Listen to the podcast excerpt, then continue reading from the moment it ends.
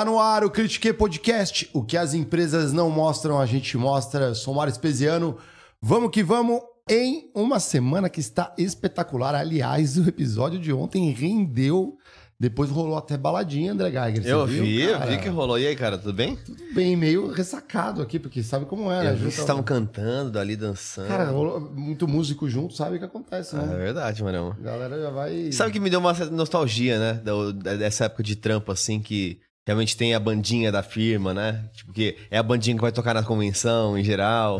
Abre pra banda principal. É, né? é, é, achei interessante. Aí você fala assim, pô, aquele cara do jurídico também toca, é, toca bem, eu achei, né? Achei muito legal, mãe, né? Achei muito interessante isso. Isso é muito louco.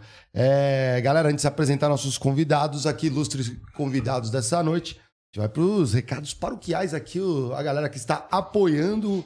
A razão de existir deste programa, não é não, André Geiger? Bom, exatamente. Vamos começar falando pela Insider, né? Que Olha já é uma... Olha...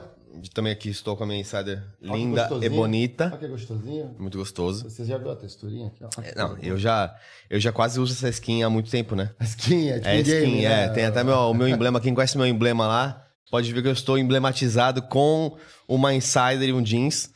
É. É... E, pô, gente, se for pensar bem, dá pra até... investir você gastando menos com as roupas, porque não adianta, né, Marão? O assunto é... Vai comprar uma camiseta, aí depois de seis meses ela desbota, ela já não presta mais, ela esgarçou, famoso esgarçou, falar esgarçou? Sim, aqui, né, na gola. É, é, então, esgarçou, e aí não adianta, né? Então, se você quer uma camiseta que vai durar, que é anti-odor, não desbota e ainda não precisa ser passada, Insider tem um descontão pra você, né, Marão? É isso aí, ó. Tem um descontinho, ó. Você clica, ó, aqui, ó. Estão vendo, ó. Q R Code na tela aqui, ó. Kritikê doze, família que esperou por esse momento. Muito importante. Vamos dar essa moral. Compra ali a sua Insider com Kritikê doze. E vamos que vamos, né, Marão? É tecnologia. É tecnologia. É tech t-shirt. É tech t-shirt. Eu adoro isso aí, ó. Fala. Tem presente, é ah, verdade. Nossos presente. Os convidados aqui convidado também vão ganhar presente, suas... Aqui, ó. Tô olhando aqui o Insider. Valeu. Eu já achei essa aqui, eu tô usando Insider também. Eu, lá. Aí, ó. eu comprei aí, ó. pra... Aí, ó. Pra tá vendo? E tá gostando? Tá gostosinho? Assim. Ah, eu gostei. É bem... É bem macio, assim. É bem maleável também. E já sabe investir, né? Porque, assim, em vez de ficar comprando camisa toda semana ou toda, todo mês, compra uma que dura bastante. E aí vai comprando cotas de F I I, vai comprando Boa, é. né, ações, criptomoedas. Sabe que a galera executiva usa muito? O bom é ir por baixo da camisa social pra não suar, ficar é. aquela pizza nojenta. Uhum. Aí imagina, você tem reunião com o chefe e tá com aquela pizza assim, você perde um pouco o ponto, né, na sua apresentação. Total, né? total. É. Então não faz isso, você põe por baixo ali, põe sua camisa social, você trabalha desse jeito, ela vai te ajudar bastante. E eu vou falar também da galera que tá revolucionando aí, tem mais, tem quase sessenta anos... É o C I E E. Se você não conhece, está embaixo de uma pedra, te garanto, que ajuda a galera a arrumar o primeiro emprego. É, então o C I E E... O é... Igor fala C I E E, viu? É, carioca, né? Ele entregou C I E E. Ontem. Ele e o Ron Cagler é, conseguiram o primeiro emprego com, a, com o C I E E. O Ron Cagler também? Também, também, também. Falaram. É justamente isso, porque eles têm, ó, eles foram estagiários, né, pelo é. C I E E. É, agora eu falei C I E E. O, é, o, o Igor foi estoquista.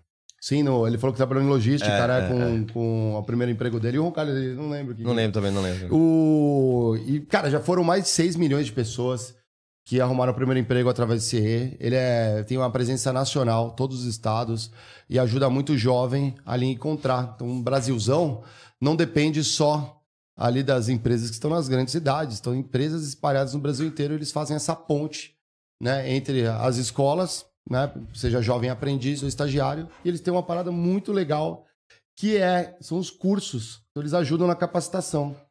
Tem mais de cinquenta e oito cursos ali gratuitos. Então é só entrar ali, ó. O link está aqui na descrição desse vídeo, vocês vão ver rodando aqui na tela também. É, fizeram um mutirão nesse mês, eles relançaram, o site está muito bacana. Navegar, eu entrei lá, cara, muita vaga. Por hora, por hora.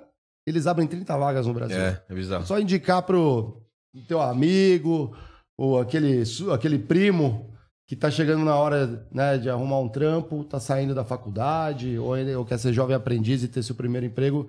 Cola com os caras que tá brabíssimo. A missão deles é gerar oportunidade e crescimento para todos. Muito legal. Vamos que vamos? Vamos que vamos. Um salve pra galera ali, pro D I B também. Pra galera do C I E E, eles estão fazendo um excelente trabalho, parabéns. Vamos apresentar aqui a galera. Aqui hoje o Kritikê traz os famosos Gêmeos Investem. Fiquei na dúvida se eram gêmeos mesmo, a gente não tem como dizer que não é. é. O Matheus, Renan, boa noite. É, bem-vindos ao Kritikê Podcast. É isso. Foi um prazer aceitar o convite. Vamos bater esse papo, trocar essa ideia. Que legal, hum. excelente. É, a gente sempre fica curioso com gêmeos, porque a primeira vez que eu critiquei a entrevista... Gêmeos, sabia? A gente nunca a gente teve gêmeos aqui. Não. Sabe que eu tinha uma, uma amiga que ela era doida por gêmeos? Como assim, mano? Ela, ela achava muito atraente gêmeos. Vocês conheceram pessoas que achavam atraente vocês serem gêmeos? Opa, que eu não conheci, não. Também não. É, eu achei até estranha. Ela falou assim, não, é normal. Tem uma amiga que também só gosta de gêmeos.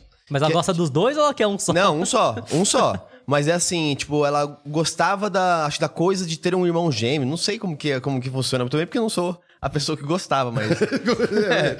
Mas interessante, é, né? Interessante, não, não, interessante. Deve ter um nome aqui, é. Jiminy... Ela falou assim, eu sempre quis casar com um gêmeo. Ela foi e casou com um cara gêmeo. Pensei que ela queria os dois, né? Pensava, é. não, vou pegar um, Salve, vou Carol, pegar um outro. Abraço pra Carol. É bom que você tem um plano B, né? Se acontecer uma coisa assim, sei lá, pelo aspecto físico, mas a gente sabe que por dentro todos os gêmeos têm suas diferenças. Como vocês...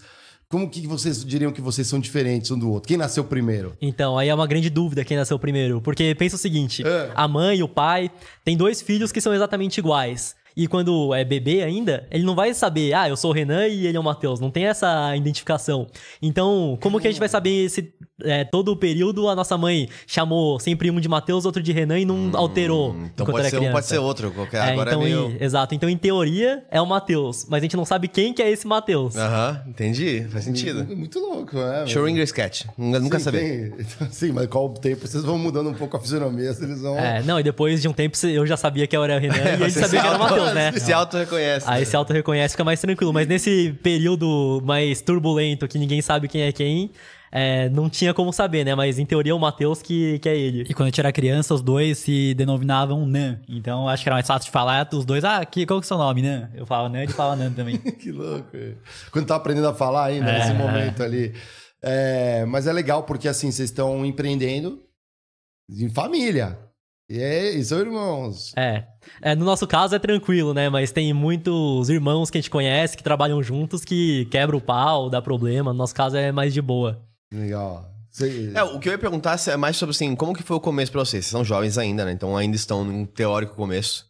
É, a minha percepção de, de assistir vocês um pouco, eu já assisti alguns conteúdos, né? Então... Acho que eu vi um pouco no começo vocês ajudando as pessoas a não caírem em golpes. Uhum. É, e depois vi vocês fazendo um movimento mais para investimento mais tradicional, vamos dizer assim, uhum. né?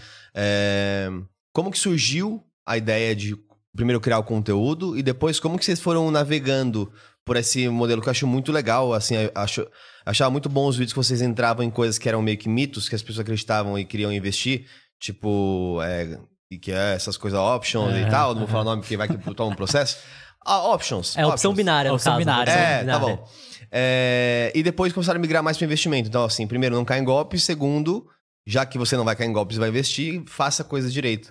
Né? Comecei a ver alguns vídeos como um milhão no Nubank, tipo, coisas bem práticas, assim. Ó, um hum. milhão no Nubank, o que, que dá na prática? Aham, sim. E assim, é tenebroso ler alguns comentários no Twitter, né? Ou nos próprios comentários, que vocês fizeram o vídeo.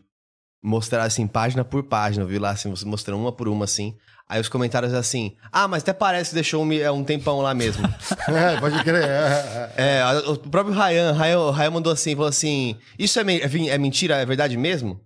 E aí todo mundo falou assim, lógico que não, lógico que não. Falou assim, meu, eu não vi o vídeo, tá comentando. Dia, é um não, tem o print dia após dia ainda, tem o vídeo também mostrando, tem atualizando tudo, a página. É. E assim, não é uma coisa que você tá prometendo, é só uma, bem, é prático, o vídeo é prático, ó. Fiz isso, o que que aconteceu? É, mas, enfim, como é que foi o começo para vocês dessa na criação de conteúdo e como que vocês se enxergam nesse momento no caminho uhum. dessa construção? Então, nós começamos a criar conteúdo faz sete anos, só que era de games. Então, uhum. a gente tem um canal de games com sete milhões. A gente ganhou uma grana com esse canal de games e por conta a gente não querer é, ter problemas financeiros no futuro, nossa mãe era endividada, a gente pensou, porra, tô ganhando uma grana aqui, pode não durar para sempre, tem que investir esse dinheiro. Então a gente foi atrás de conhecimento para investir e a gente gostou bastante de ver. Se eu compro uma cota de F I I aqui, todo mês eu recebo uma grana. Se eu comprar ação que paga dividendo, também. Então a gente viu que investindo a grana, mesmo que não desse certo mais os games depois de um tempo, a gente teria uma renda passiva para sempre e estaria tranquilo. Só que chegou um ponto que nós já meio que estávamos de saco cheio dos games, né? Uhum, então a gente fazia conteúdo, não é... Ah, um jogo todo dia que a gente joga, grava conteúdo diferente. Não, era sempre um jogo. Então no começo o canal era Clash Royale, que é aquele joguinho de celular. Uhum. Era só isso, vídeo todo dia disso. Depois a gente migrou pro Free Fire, que é o o, conteúdo, é o jogo Battle Royale celular que uhum. antigamente rodava em qualquer celular, hoje em dia não roda mais. E aí eram cinco, seis horas por dia fazendo live, mais umas duas horas pra gravar o conteúdo do dia, fazendo isso durante uns quatro anos. Uma hora encheu o saco, ah, não quero mais jogar Free Fire, já não tô mais tão engajado em fazer isso. E pelo fato da gente já investir o dinheiro desde cedo, desde que começou a entrar uma grana mesmo, em dois mil e dezessete, dois mil e dezoito já começou a entrar uma grana, a gente gostava bastante de falar sobre investimentos com as outras pessoas na nossa volta e nós queríamos fazer um conteúdo diferente. Então foi o Gêmeos Investem, começou em janeiro do ano passado, porque a gente já tava de saco cheio de fazer um conteúdo, queria mudar, queria testar novas coisas. Legal. E um ponto importante também que ajudou bastante a gente conseguir migrar o conteúdo foi que a gente não dependia que desse certo no começo. Então, uhum. é, nos games chegava uma grana, só que a gente pensou, não, eu não tô mais afim de fazer isso aqui, eu já tenho uma grana investida que me gera renda passiva. Óbvio que a gente queria ganhar dinheiro, só que por mais que ah, pode demorar seis meses, um ano, a gente não tem pressa pra que dê certo ainda. A gente vai continuar fazendo o que a gente tá mais afim de fazer, eu acho, né? né? Exato. E aí o começo, é, muita gente fala, ah, foi fácil crescer um canal novo do zero, porque você já tinha um canal com sete milhões de inscritos, uhum. mas era um público mais novo, adolescente, criança, e não faria sentido divulgar um canal de investimento.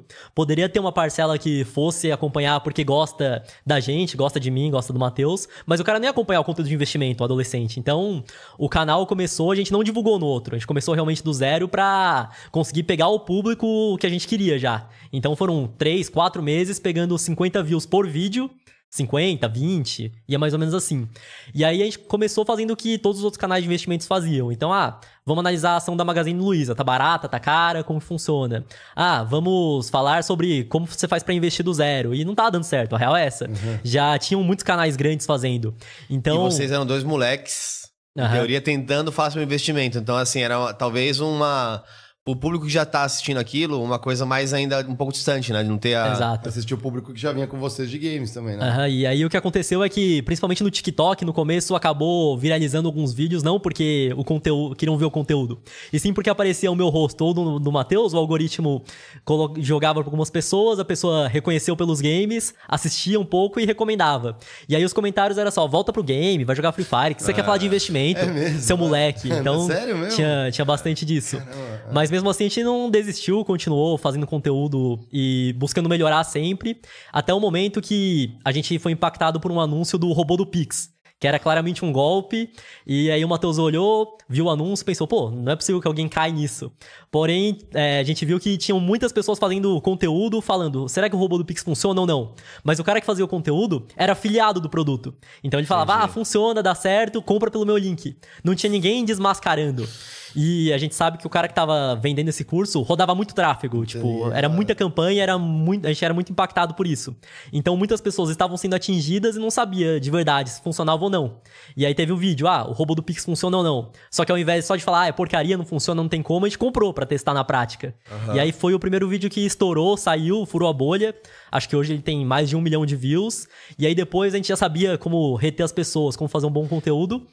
E eu acho que eu vi esse aí, porque o nosso, em algum momento o nosso Instagram foi invadido, né? É. Pra darem o golpe do, do Pix. É isso aí. Uhum. E aí a gente, eu tava vendo o que, que, era, que, que era esse negócio que tava acontecendo no nosso Instagram. O negócio de Pix lá, ganha Pix, urubu do Pix, sei lá do que, do Pix. Yes. Eu falei, meu Deus do céu. Aí eu comecei a buscar coisas assim, acho que eu vi um de vocês. Foi talvez o primeiro que eu vi mesmo. Uhum. E aí impactou muitas pessoas que não conheciam o mundo de investimento, mas olharam, gostaram do conteúdo, gostaram do que a gente estava falando e passaram a acompanhar outros vídeos. Então, foi uma migração entre fazer conteúdo alertando as pessoas, junto com isso ensinando também a investir de verdade, o que é uma ação, o que é um fundo imobiliário, apresentando esse mundo dos investimentos.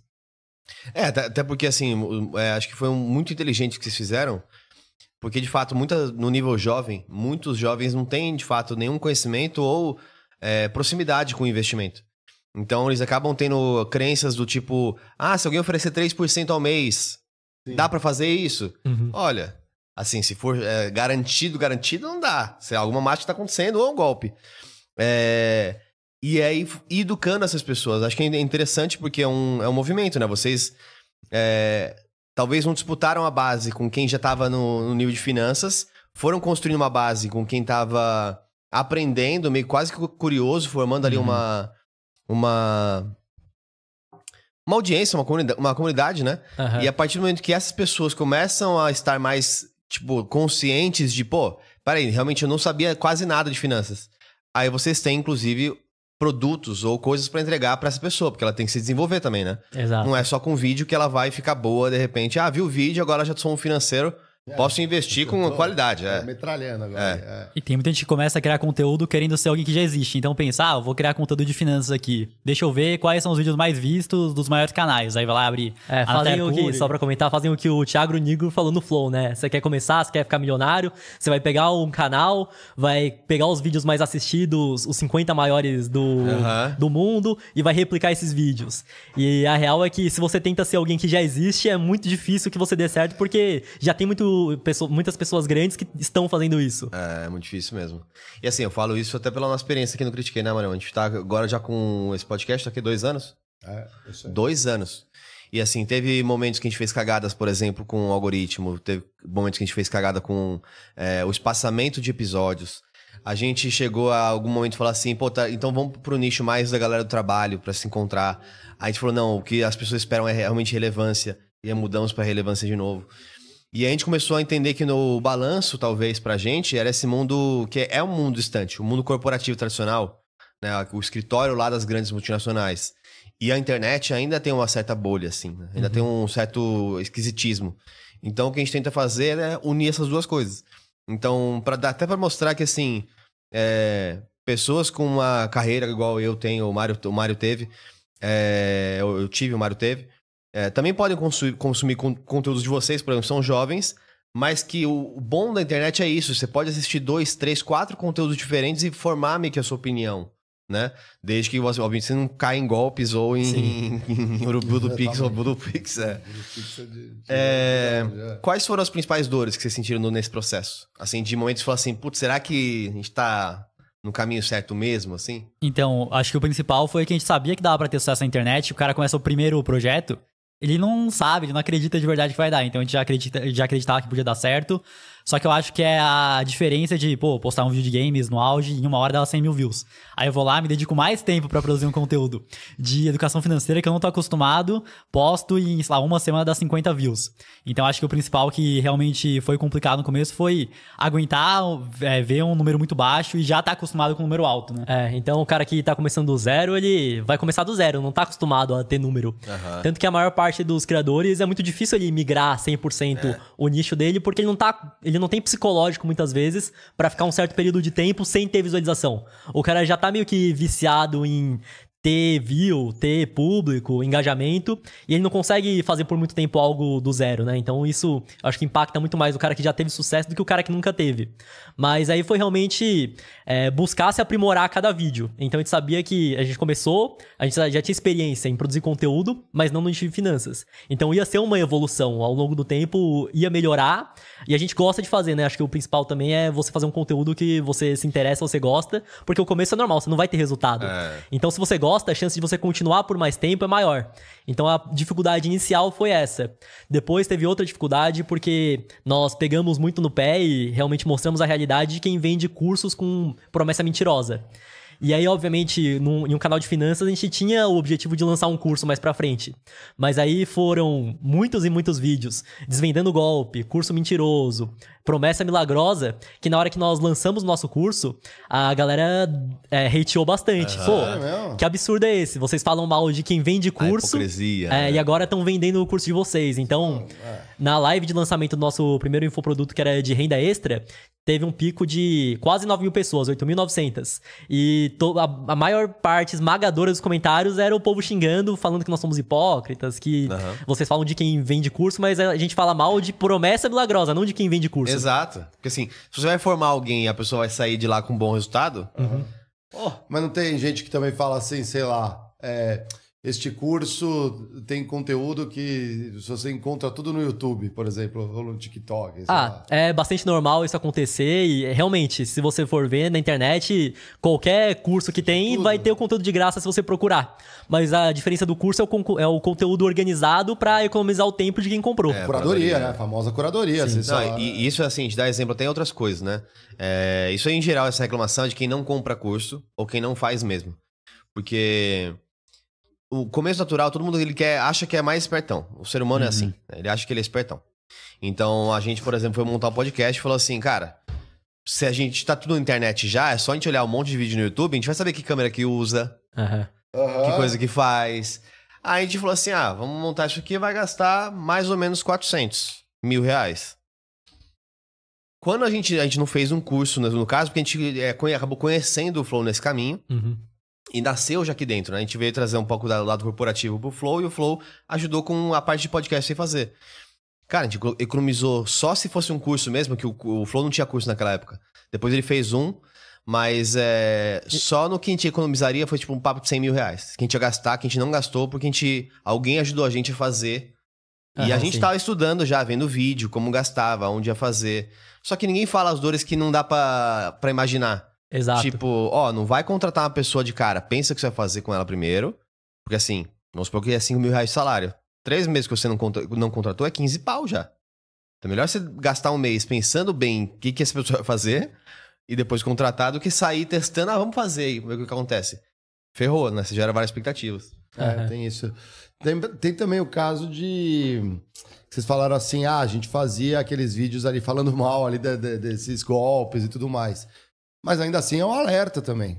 É, mais pra alertar, o cara tá na dúvida, foi impactado que essas pessoas não têm uma audiência orgânica pra vender, né? Então é só tráfego pago e a pessoa impactada com isso fica na dúvida. Então ele vai no, procurar no YouTube, ah, tal curso funciona? Só aparecia o quê? Os afiliados falando que funcionava pra comprar pelo link. Então, uhum. o nosso vídeo, e ainda mostrando na prática, né? Então todo curso a gente já deve ter gastado, só com curso mentiroso... Sei é lá. Que é barato, né? É, é barato. É. Mas a gente já deve ter gastado pelo menos uns cinco mil reais nesse, nesse é, tempo por aí, curso é. mentiroso. E quando é legal, vocês falam, isso aqui é legal. Então... Não, quando é legal a gente não faz vídeo. Uhum. Ah, só fala quando detona. Entendi. Só quando é escrachado mesmo, que talvez tem curso que, pô, o cara é, ele força a promessa, mas ele entrega alguma coisa. Então a gente só faz o que realmente é descarado, que é um golpe. Uhum. Não precisa citar nome se não quiser, mas que foram os piores, assim, que vocês viram? Ah, não, a gente cita, a gente fala mesmo. No próprio uhum. vídeo tem, então, os piores.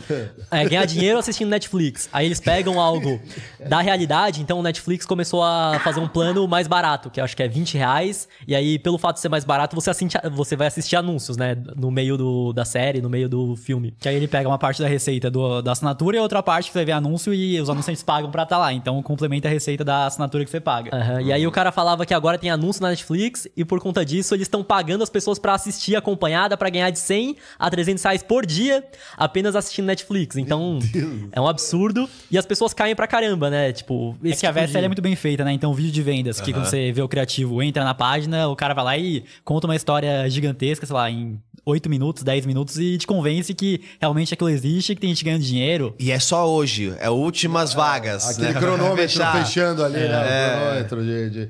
E, e interessante, né? Porque aí é o método de funil total, né? O é, cara cai ali funil. dentro e... E vende muito. Teve outro que era... Que a gente fez logo no começo do canal. Como ganhar dinheiro assistindo vídeos no YouTube. É mesmo, mesma dinâmica. Ah, as pessoas estão pagando pra assistir, porque pessoas famosas ganham muito dinheiro. Dá pra ganhar também de, sei lá, trezentos a quinhentos reais por dia. E esse cara, só com esse curso, ele faturou dezesseis milhões de reais. dezesseis milhões de reais, só vendendo isso. Hum, não, mas é aí, a galera não foi em cima depois? Ah, sofre processo, a galera vai em cima, só que essa galera que vende curso mentiroso é a onda do momento. Então vai lá, vende, é, gasta muito dinheiro com tráfego, vende todo mundo que tem que vender, uma hora satura, parte pro próximo golpe. Então os caras fazem isso. Gasta muito com tráfego, ah, gasta com advogado. É golpe mesmo, é laranja, tudo, assim, é bem... Compra depoimento. Uhum. Então, é bem isso. E realmente, a galera que faz isso ganha muita grana. Só isso daí, dezesseis milhões de reais, sei lá, em alguns meses. Só que três, aí quatro tem meses. O tráfego também, né, que é... Sabe? É, o faturamento, né? Não é o lucro uhum. líquido, mas é, com certeza é, é muito alto. Isso, né? Porque tem uma parte... Sim, uma parte o golpista pega, mas se for pensar quem mais tem ganho sem risco, são as plataformas, né? Sim, porque ela tá ganhando pra ser anunciada. É, ela tá com todo o gasto ali de tráfego. Ela faz uma moderação, ela, e ela tem como moderar? Como que é. o YouTube vai moderar? Aí, quantos não. cursos estão sendo anunciados nesse momento? Mas quem ganha mais dinheiro é sempre o dono da ferramenta, né? Então não, não tem como. É. O cara mas, que... assim, é que ele, ele, ele, tá, ele tá usando uhum. pra aplicar o golpe... Ele tá usando a plataforma. Uhum. É, tanto a plataforma de anúncio, então se ele anuncia no Facebook, no Google, essa plataforma tá ganhando, porque ele tá pagando pra anunciar. O Ads, né? E, é. Exato. E junto com isso, a plataforma que hospeda o curso também ganha pra caramba, né? Então tem a taxa da plataforma, então essas duas plataformas é as que mais... As que mais não, mas que ficam com uma parte uhum. da receita desses golpes. Cara, esse negócio... É, se olhar, por exemplo, as bets ali, elas tiveram que homologar nas plataformas. Mas vocês chegaram a receber ameaça, não? Não, alguém, ameaça... Alguém pegou muito na pilha assim e falou, pô, vou atrás desses caras aí. ameaça em si não, não chegamos a receber. Já recebemos ameaça de processo só. A gente vai uhum. processar, vocês estão mentindo, enfim. Mas nunca chegou. Acho que foram mais de, sei lá, vinte, trinta golpes que a gente fez. Nunca chegou nenhum processo. Porque na hora de fazer o vídeo, a gente já se comunicou com o advogado, já viu o que podia fazer, o que não yeah, podia fazer, yeah, pra não ter yeah. esse tipo de problema, né? Então, até hoje, processo por conta desse tipo de vídeo nunca rolou. É, só extrajudicial, que o cara vai lá, que, sei lá, às vezes ele olha pra nossa cara e pensa, ah, ele é um menino novo, vai ficar com medo, vai tirar o vídeo, vai fazer o que eu quero aqui. Só que aí o cara manda o extrajudicial e fala, ah, beleza, pode mandar o processo. Aí, aí não, nunca chegou, nunca chegou nenhum processo ah, disso. Legal. Conta um pouco também da... Vocês tiveram várias fases desde o início. Vocês começavam sozinhos, como vocês se organizavam? Uma é trabalhar no início, pelo menos em dupla, e depois como vocês foram se estruturando nesse processo? Acho que a demanda vai aumentando. Então, primeiro era produzir vídeo pro YouTube só. E era um vídeo... Era de vez em quando só, que a gente começou logo depois que acabou a escola. Então, nós começamos... Nem era pra ganhar dinheiro em si, é porque nós queríamos reconhecimento. Então, nós pensávamos, ah... Na escola eu não sou popular aqui, não tenho muitos amigos. Se eu tiver um canal no YouTube com alguns inscritos e a galera me acompanhar, vão ver que eu sou fodão. Só que hoje em dia eu não tenho a mesma opinião, mas na época era isso aí. É. Hoje em dia a gente tem até uma opinião um pouco contrária em relação à fama em si, né? Mas aí o começo era... Era difícil andar na rua. É, então, até que é tranquilo, pô, não tem, a gente não chega num shopping e a gente não consegue andar, mas tem bastante reconhecimento e, pô, quem vier pode tirar uma foto... Pode trocar ideia, mas é, tem dia que pô, você não tá afim, você tá de saco cheio, você tá comendo, então... É, o, o Igor fica muito puto com o almoço. Assim, ah, você é. tá comendo, ele fala, nossa...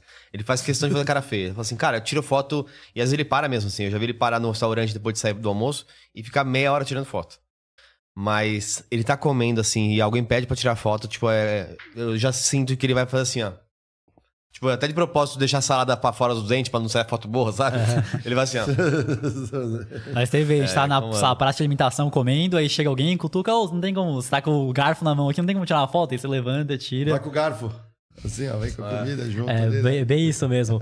Mas aí o começo era produzir poucos vídeos, depois passou a produzir um por dia, depois a gente começou a fazer live também, conseguiu contrato no Facebook. O mesmo que o Igor, o Monark, ah, conseguiram lá. E foi um dinheiro que acabou sendo o mais relevante que a gente conseguiu, que a gente mais impactou. Então era um contrato de seis mil dólares, a gente ganhava mil, dois mil dólares produzindo vídeo, ainda tinha uma insegurança de AdSense, é. de AdSense é. né? Então tinha uma insegurança muito grande. Ah, e se parar de entrar essa receita? Eita. Que aconteceu com muitos, né? É, exato. Nossa. Se der ruim aqui, eu não tô fazendo faculdade, não tô fazendo mais nada, estou fazendo isso. E aí era um contrato de um ano que ia ter um dinheiro interessante que já traria uma estabilidade maior. Então, a gente já fez lançamento, já faturou um milhão de reais em vinte e quatro horas e não foi tão... um dinheiro tão feliz igual esse contrato do Facebook. Aham, uhum, sei. Uhum. E aí a demanda foi aumentando, ah, então... Até então aí vocês eram só os dois. Só, só nós dois. O que, que cada um fazia? Como vocês se organizavam? Um editava, o outro pensava? Como que vocês fazem as uhum. paradas? Então, a ideia de conteúdo, os dois tinham juntos. Edição, a gente fazia... Um vídeo eu editava, depois o outro editava. Um vídeo eu, e aí um fazia o vídeo e o outro fazia a thumb. E no começo do canal, a gente demorou pra caramba pra... A lição de casa, foda-se. É, é que a gente já tinha se formado na escola, né? Ah, tá, entendi. Tava no cursinho pra tentar passar numa universidade pública. Legal. E aí foi pouco tempo, porque em seis meses... O que vocês iam prestar, então? Ah, eu não, pra ser sincero, eu não queria fazer faculdade nenhuma. Eu não tava afim de, de fazer nada. Eu não me via fazendo... Ah, é meu sonho fazer, sei lá, medicina, engenharia. Não, não tinha sonho de fazer nada, mas eu ia fazer Matheus provavelmente... Você tava mais decidido ou não? Não, também não queria fazer nada, não. Acho que eu ia fazer engenharia porque eu achava que se eu me formasse, eu ia ganhar mais dinheiro. Ah, eu, pensei, eu também tive vai ter que essa, ser isso mas daí. Eu me formei. Ah, é, então, aí... é, sempre, sempre tem essa. E em seis meses o canal já tinha cem mil inscritos. A gente tava ganhando uns mil, mil e quinhentos dólares. E aí foi o tempo que a gente pensou, ah, a gente tá dedicando quatro, cinco horas por dia pra fazer um vídeo por dia. Se a gente dedicar mais horas, vai dar melhor. E a gente já largou o cursinho, focou só no canal.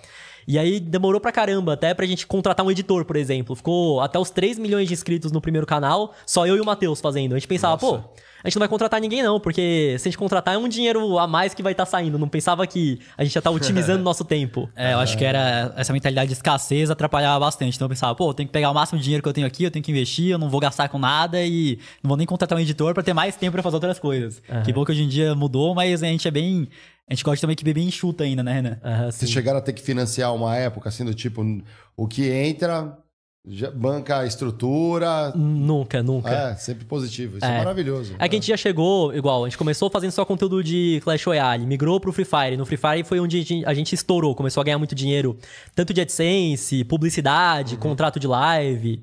E aí já foi um dinheiro suficiente pra gente conseguir se estruturar, conseguir é, ter uma renda passiva pra bancar os custos de vida caso desse errado. Depois a gente também teve um time de Free Fire. Então, tava na onda de várias, vários influenciadores grandes... ter um time, é, contratar jogadores, jogar uhum. profissionalmente. E a gente criou junto com o Clash War, que também produz conteúdo de games até hoje, um time. E ficou uns dois anos, né, Matheus? Quer falar um pouco mais? Uhum, foi uns dois anos. Então, a gente pensava, pô, beleza. A gente tem é, o nosso conteúdo, tem o nosso canal, tem a live. Só que é algo que depende cem por cento da nossa imagem. A gente já pensava, não, eu quero ter algo que é, eu consiga impulsionar com a minha imagem, mas que não dependa cem por cento de mim. E a gente pensou, pô, a gente consegue criar um time de esporte, alavancar com a nossa mídia, colocar os jogadores pra jogar e ter contrato de live, publicidade pro time e tudo isso. E no começo a gente injetou dinheiro, bastante dinheiro até no caso. É, foi um milhão e pouco, né? É, um milhão e pouco no time de esportes e... A gente é... teve o time de Dota também. Uhum. Okay.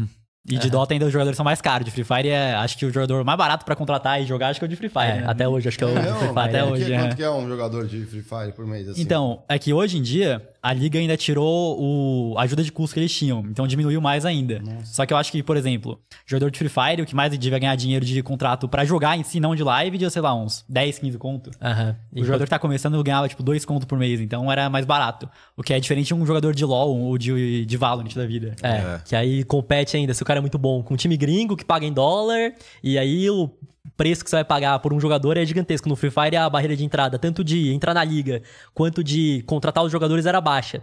Aí o que a gente mais gastava e gastou no começo do time era que todos os times tinham uma mansão e aí produziam conteúdo.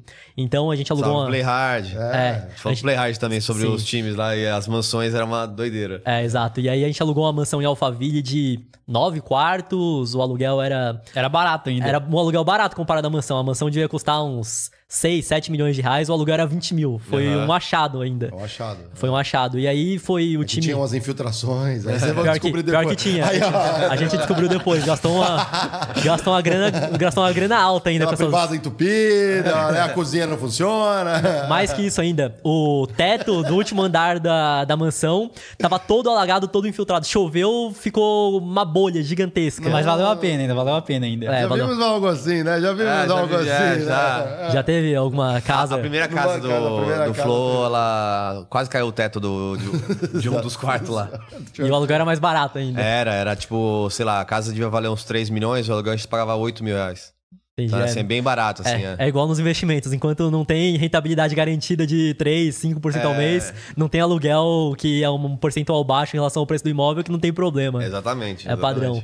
E aí o time de esportes foram cinco meses, mais ou menos, com a gente tirando dinheiro pra bancar a estrutura, mas depois a gente conseguiu um contrato com plataforma de live, começou a se pagar. A gente até conseguiu ficar no zero a zero, eu acho, né, Matheus? Acho que deu até um pequeno lucro, né? Uhum, então, legal. O que aconteceu no time de esportes, né? Que é, acaba sendo o problema das mansões. É um monte de moleque. Pô, eu sou moleque também, tenho vinte e quatro anos, mas eram pessoas mais novas ainda.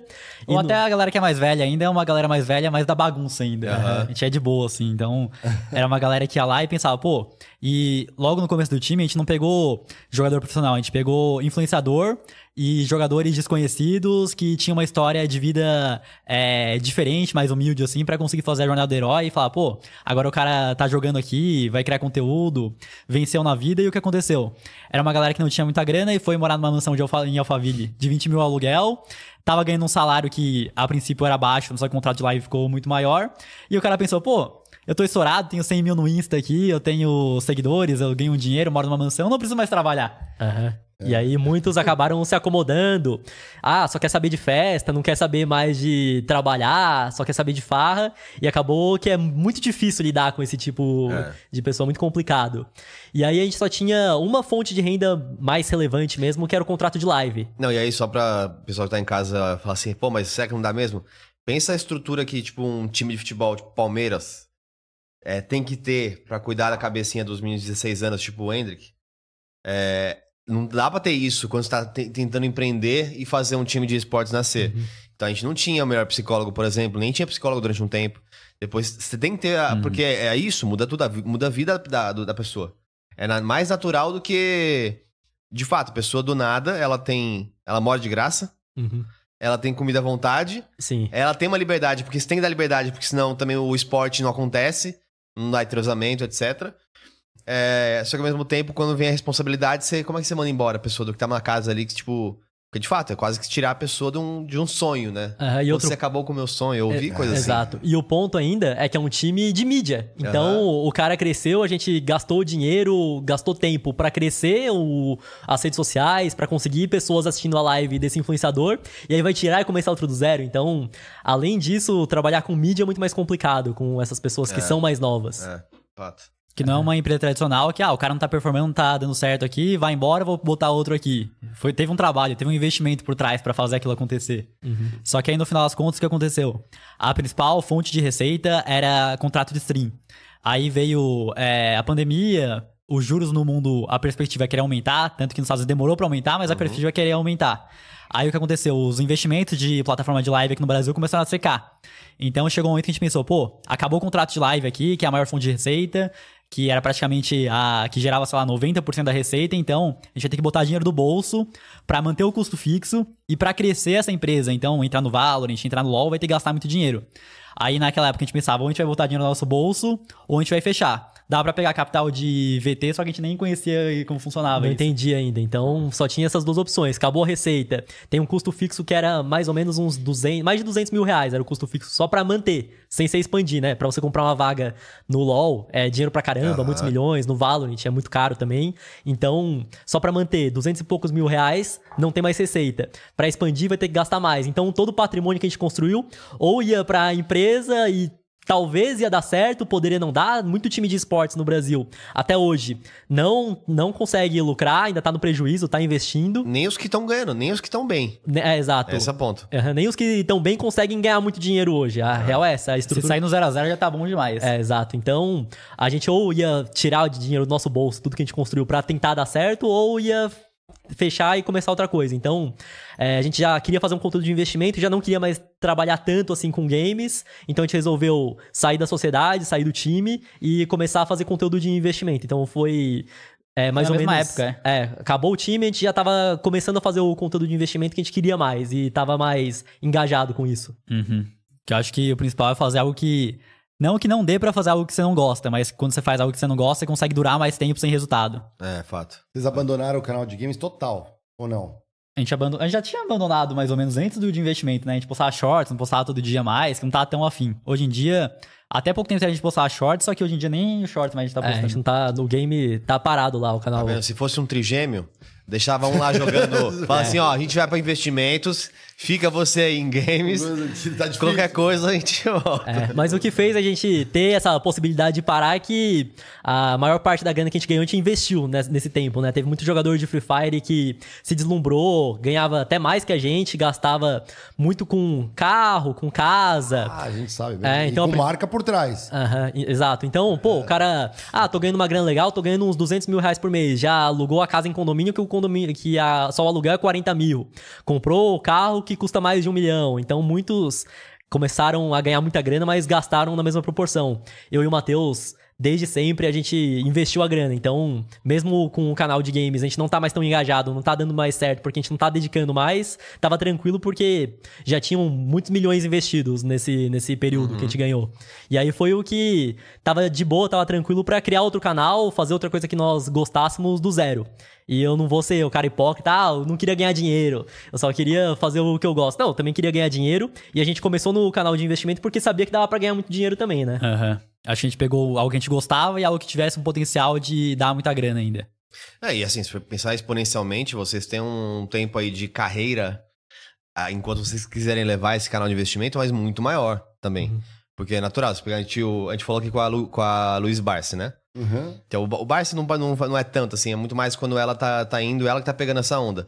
Mas pensa, se eu, qual que é o L T V aí de, de cursos de investimentos para os próximos quarenta anos. Uhum, e algo que... É uma bela de uma grana. Exato, e algo que eu me vejo fazendo em... daqui uma década, por exemplo. O game eu não me via fazendo daqui uma década. Já ah. tava cansado de matar o cara lá, dar o capa, o headshot e... e ter que ficar feliz ali, fazer quatro horas de live. Já tinha dado o que tinha que dar aquele negócio. Uhum. É, a gente começou adolescente, então beleza, legal, tava bacana. Depois de um tempo, pô, já, já sou adulto, vou casar mês que vem, quero ter filho, quero ter família, vou continuar fazendo isso daqui? Não tô mais tão afim. Sim. Então acho que tem essa mudança. Que legal. Vocês falaram uma parada interessante também, que é o seguinte, a opção, por conta da atividade, do negócio, vocês falaram, não vou fazer um curso superior, não vou fazer uma faculdade, talvez eu lá vou aprender um negócio que não vai me ajudar no que eu estou fazendo. Mas hoje vocês têm outra cabeça, vocês evoluíram.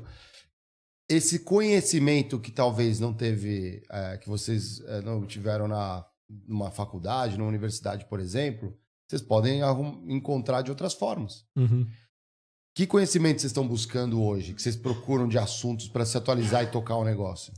Então, a gente procura, para criar conteúdo, a parte de macroeconomia, de finanças, de ver uma empresa e conseguir entender o que está acontecendo lá dentro, a gente vê esse conteúdo. E mais a parte de gestão e de empresas em si, para a gente conseguir gerir a nossa equipe e criar outros negócios. Então, acho que o que a gente mais vê hoje é isso, né? né? Uhum, sim. Então, muitas pessoas... Ah, você faz conteúdo de finanças, não vai fazer uma faculdade de economia? É. Aí, a pergunta é lógica. É, até. Muitas pessoas é. perguntam, mas a real é que eu consigo aprender o que o cara aprende na faculdade de economia fazendo curso, fazendo mentoria, na própria internet em si. Então, ao invés de fazer um curso de quatro, cinco anos que vai ter... E é com o P H D em economia, o professor. É, exato. Então a gente consegue fazer um curso com um cara que é muito bom na internet, ao invés de pegar seis horas do meu dia e investir numa faculdade, sendo que se eu investir esse tempo em produzir conteúdo na minha empresa, eu vou ganhar muito mais. Então eu não me vejo mesmo assim fazendo uma faculdade. Tem um Mas... fator canudo na mão, né? Porque antigamente você tinha o estigma, né? A empresa contrata e pede o quê? Na hora de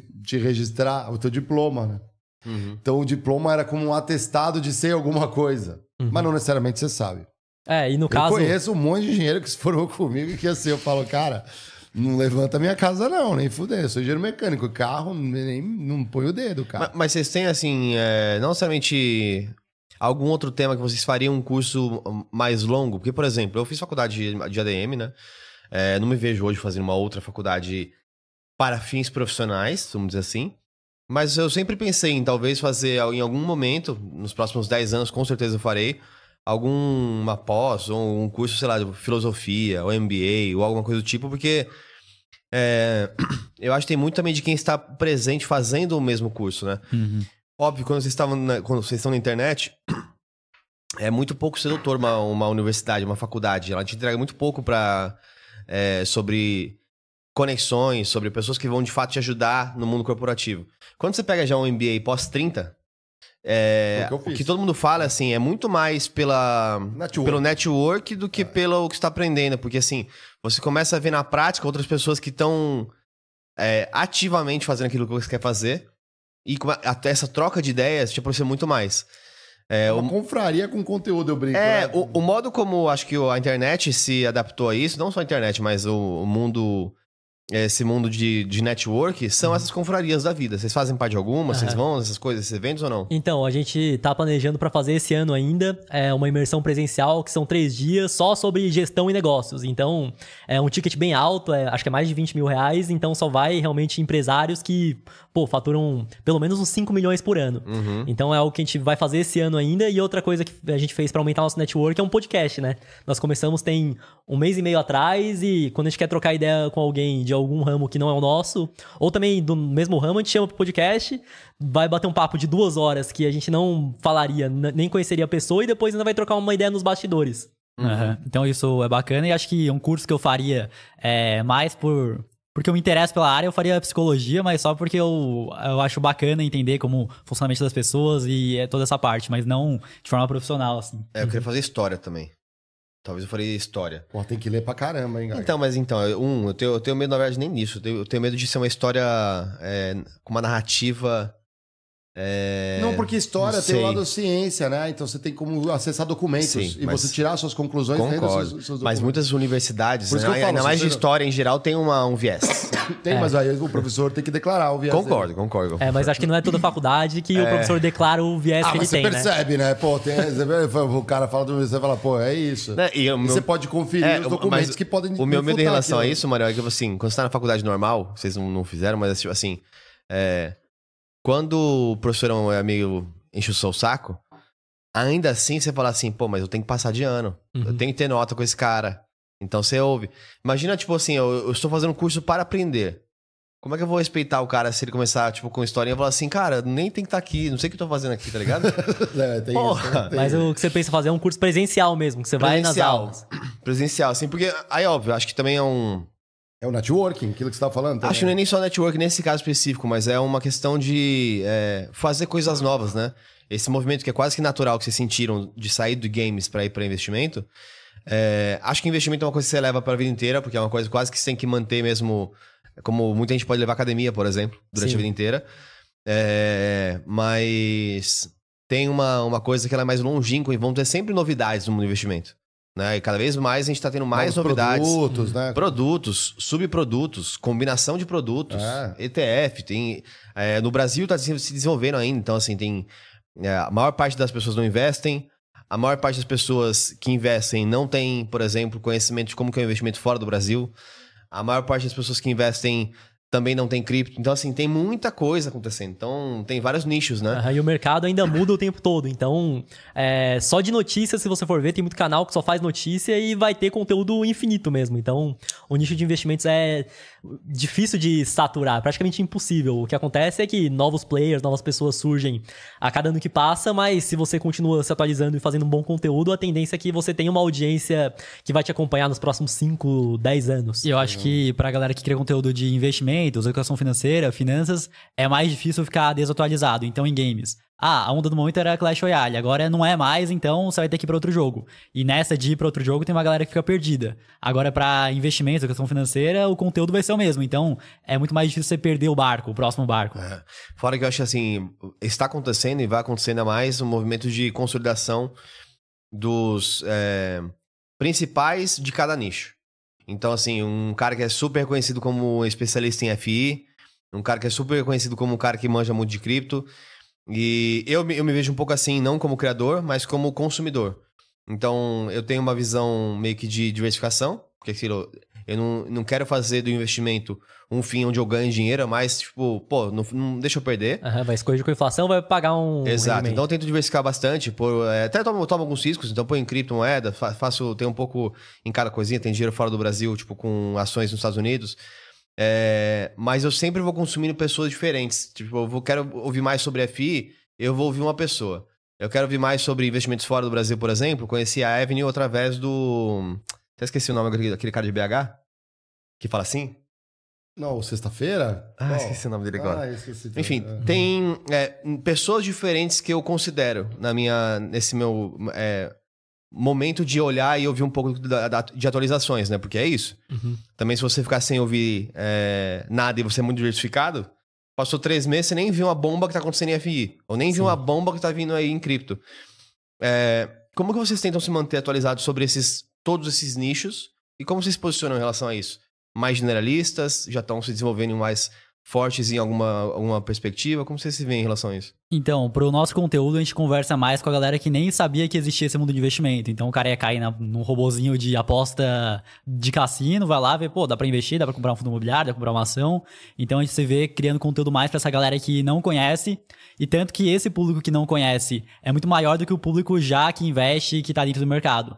Só que no conteúdo que a gente cria, é, por exemplo, ah, eu vou mostrar aqui cinco ações pra se aposentar. A gente tenta trazer um conteúdo mais profundo, com mais conhecimento, pro cara ver, ah, não, eles falam de tudo, só que eles entendem o que eles estão falando Entendi. mais aprofundadamente, né? Uhum, então, tem o conteúdo que é pra pegar o cara que nunca investiu, tem o conteúdo que a gente vai se aprofundar mais em algum tema, e o cara vai ver que a gente não vai só falar de golpe, que a gente entende do que tá falando também, e a gente divide mais ou menos dessas duas formas, o conteúdo pra pegar o topo de funil, o conteúdo pro cara que quer se aprofundar um pouco mais. E dessa forma, dá muito certo, a real é essa. Então, a gente consegue crescer bastante o canal, crescer bastante a base, E mesmo com vídeos mais específicos, eles costumam performar bem ainda no, no longo prazo na plataforma. Uhum.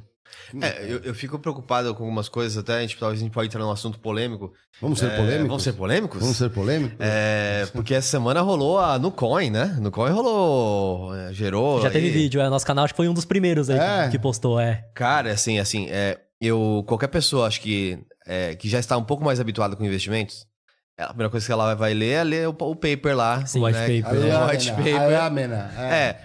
Assim, eu nas primeiras horas ali depois que eu li, eu falei assim, cara, meu, eu acho que essa moeda a longo prazo vale entre seis centavos e quatro centavos.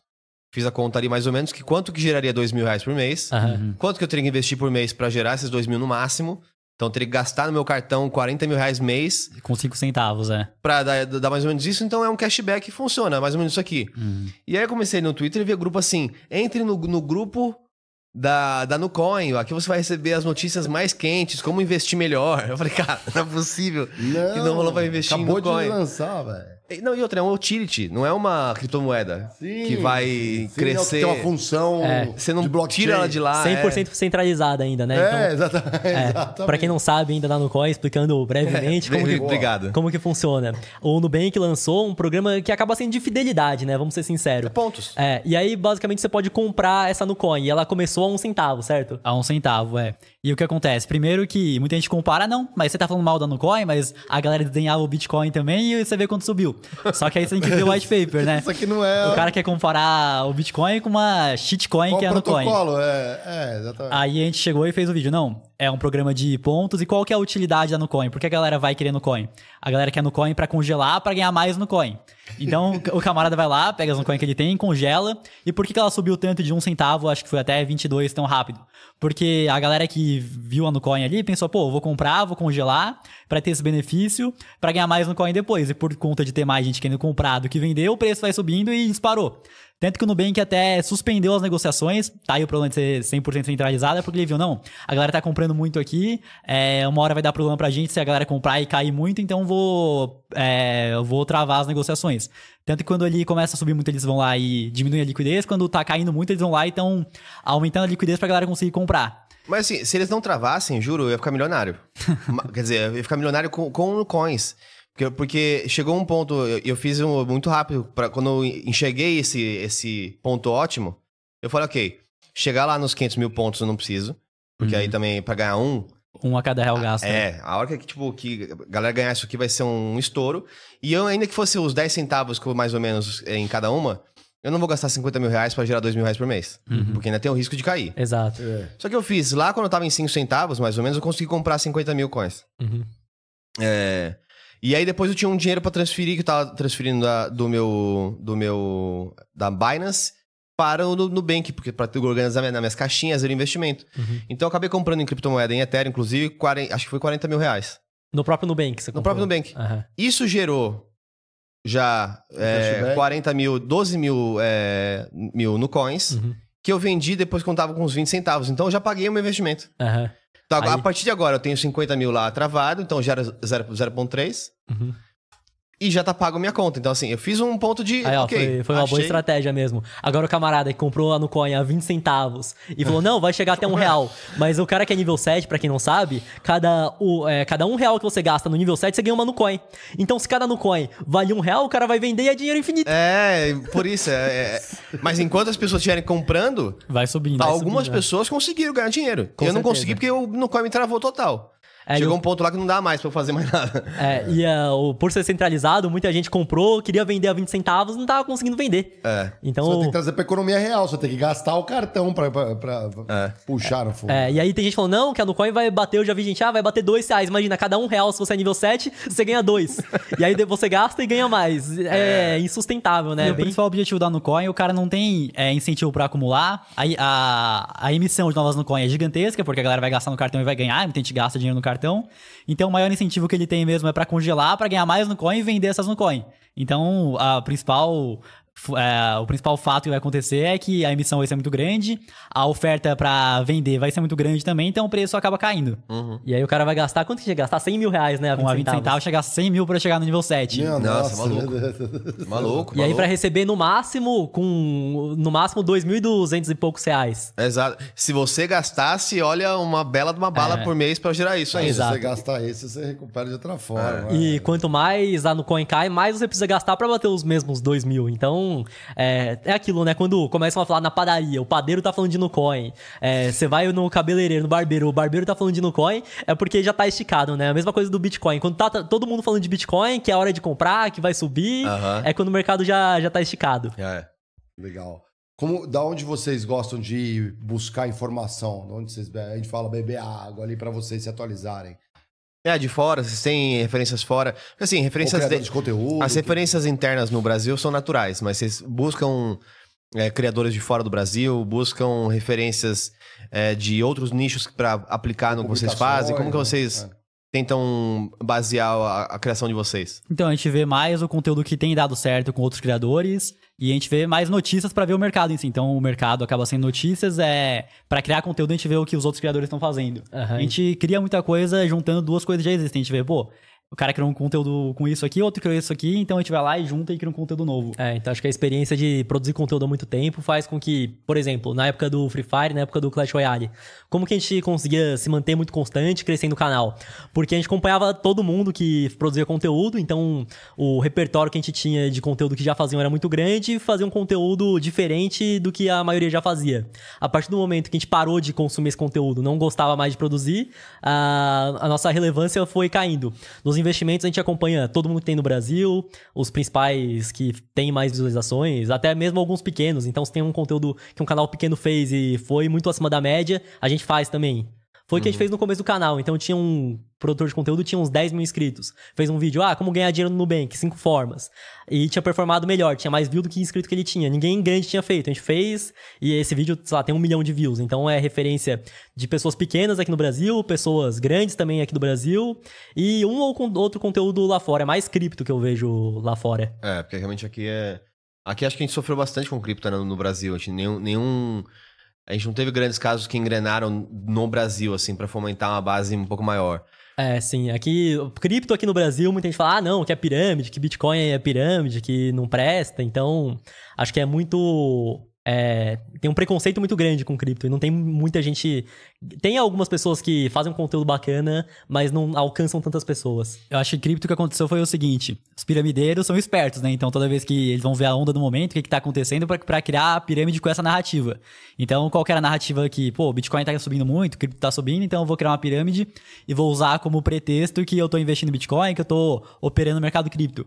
Aí muita gente foi lá, perdeu dinheiro em pirâmide que tinha esse pretexto e acaba falando que o mercado cripto inteiro é pirâmide ou é golpe. Acho que foi o que aconteceu no Brasil. É, muito. E acho que também teve muita questão que foi uma porrada, acho que aí global, do Play to Earn, né? O Play to Earn, ele veio como uma, de fato, um, um ambiente que ainda até faz sentido, porque em teoria você pode ter hoje um cara que é gamer, por exemplo, sou muito bom de C S, vamos uhum. supor.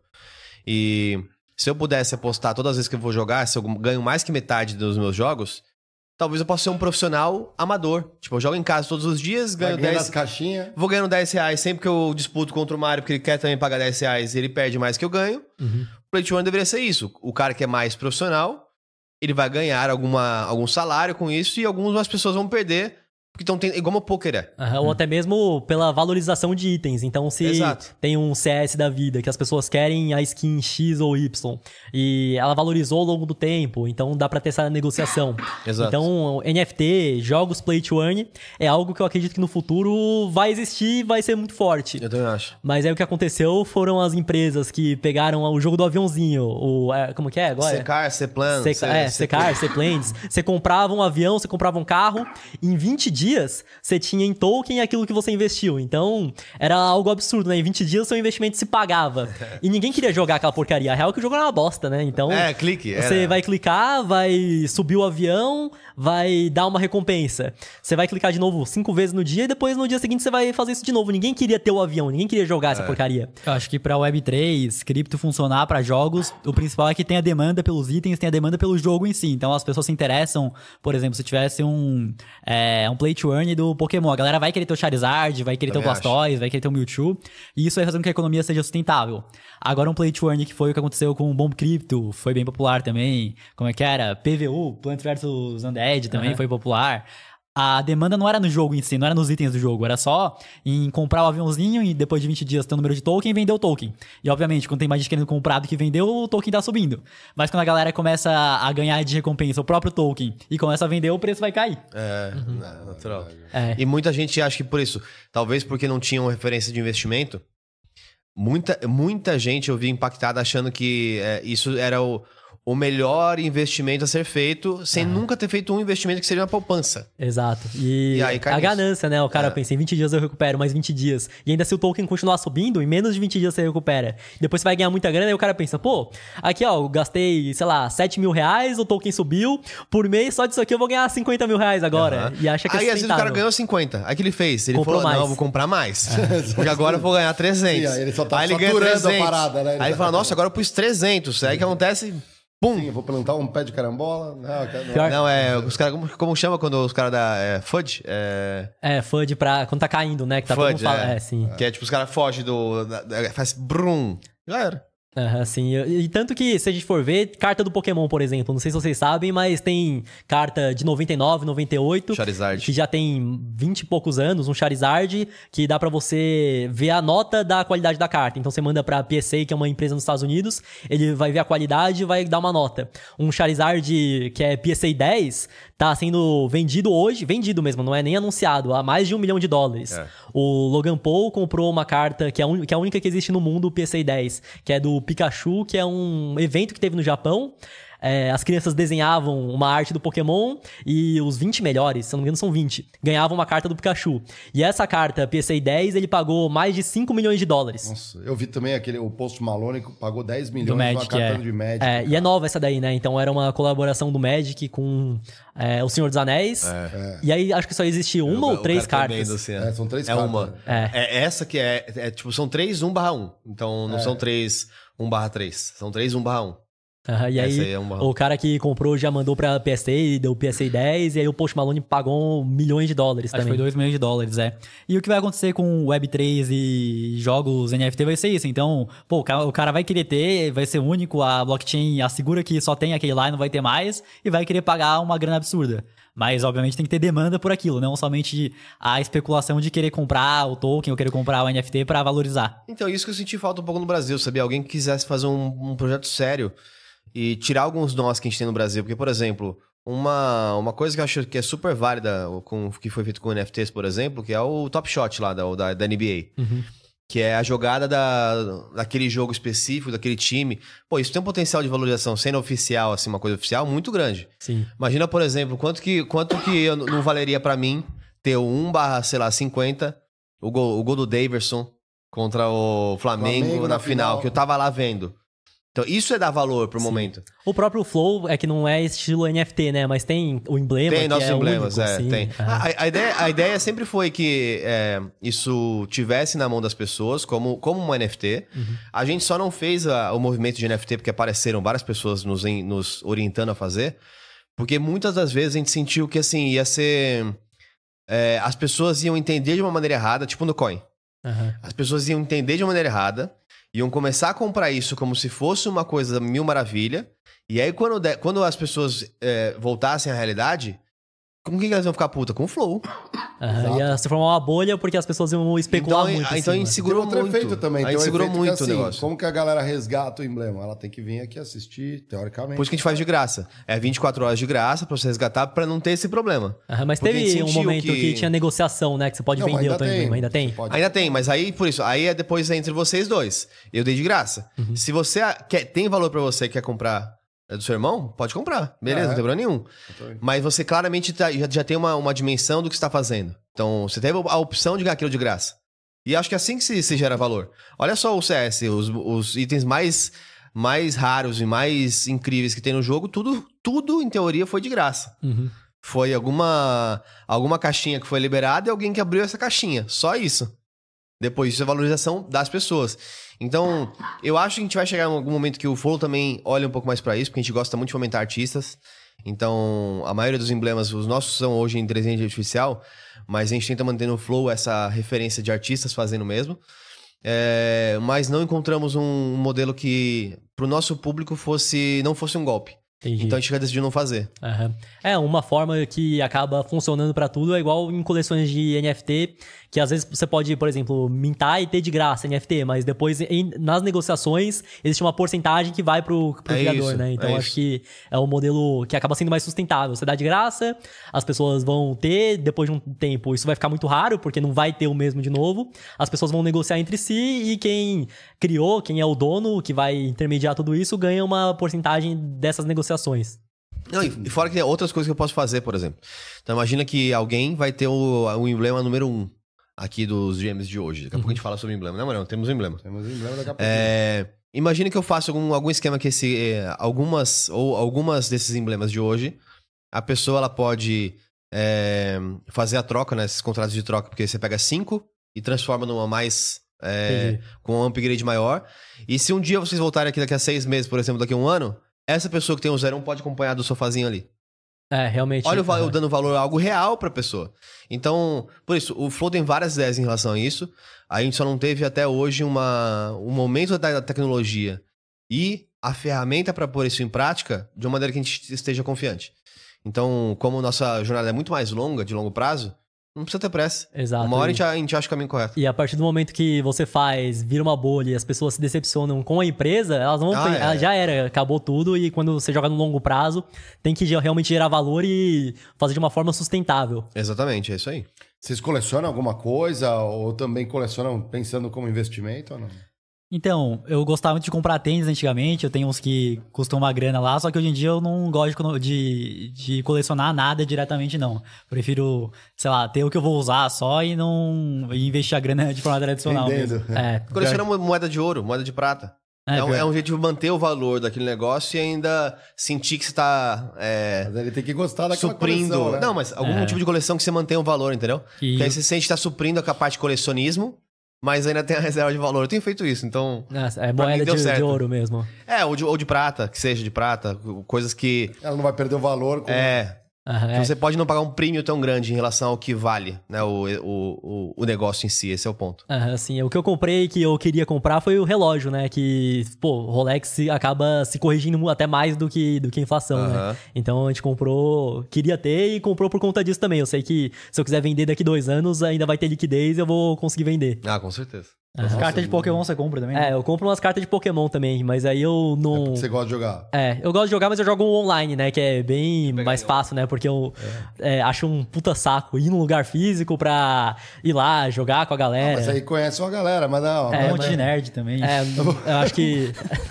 Pô, ofendeu a comunidade toda de... Aí a comunidade já vai atacar vocês agora aqui, é, ó. Mas aí... O Charizard dá uma queimada aqui. É, mas aí eu não tenho essa paciência de ir lá, conversar com a galera, jogar, então eu compro. Eu tenho uma coleção de carta de Pokémon de uns três anos pra cá, que deve ter valorizado, mas eu não gasto ó, muito dinheiro ó, com isso, não. Eu fui buscar, não sei, o que, que é isso é, aí? Esse cara? Aqui acho que eu não, não mostrei, né? Nunca mostrei.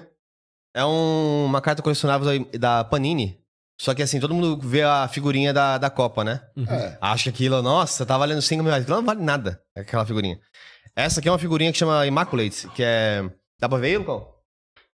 Joga na tela aí. É, então essa aqui, só pra vocês terem um exemplo, ela é uma Immaculate do, do ano passado, é um barra cinco e assinada pelo Rooney com um pedacinho da roupa que ele usou no jogo. Pô, aí, aí vale, hein? Aí é ah. mais que simplesmente a figurinha da Copa. E por que o Rooney? Hã? Não, eu tirei, foi sorte. Aí eu, eu, eu saí o Rooney, foi sorte. E você mandou autenticar ou é Ainda assim não, mesmo não, que vem? É assim mesmo. Ela já vem assim porque desses Soccer Breakers aí. É onde o Casemiro ficava vendo lá, um dia eu decidi comprar um, uma cota lá. Pra ver se eu tinha sorte. Yeah. E dei sorte, porque eu... Aí, primeiro dei azar, né? Porque tinha lá, podia sair o Messi, Barcelona, P S G. Aí o meu, a cotinha que eu, que eu no, no sorteio saiu Everton pra mim. Eu falei, putz, me ferrei. Everton.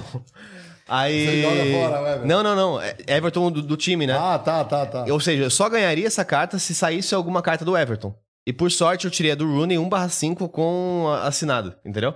Podia vir, sei lá, o Aubameyang só sem assinatura. um barra noventa e nove. Podia vir com qualquer carta. Então, nesse sentido, dei sorte. Fosse... Aí eu falei, ok. Aí eu mandei trazer pra cá.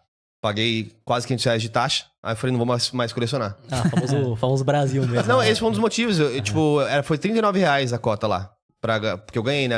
Foi sorteio. Entendi. Uhum. Então, quando veio a nota, veio trinta e nove dólares. Ou, trinta e nove dólares. Mais o frete também, que taxa junto. Exato. Aí cobrou tudo. Falei assim, ah, não, cara. trezentos conto. De, pô, na, se eu soubesse, um dia que eu fosse para os Estados Unidos, pegava e eu trazia no, no meu bolso, né? Uhum. Porque é um, pior um card, que, pô. Uhum, pior que eu joguei muito Pokémon na minha infância. E aí eu queria ter todos os jogos original na caixa. E eu tô quase completando, faltam uns dois só. Eu gastei uma grana nisso daí já. Já devo ter gastado mais de dez mil reais pra ter todos e nem é lacrado, né? Porque se for lacrado, vai ser muito mais, muito uhum. mais dinheiro.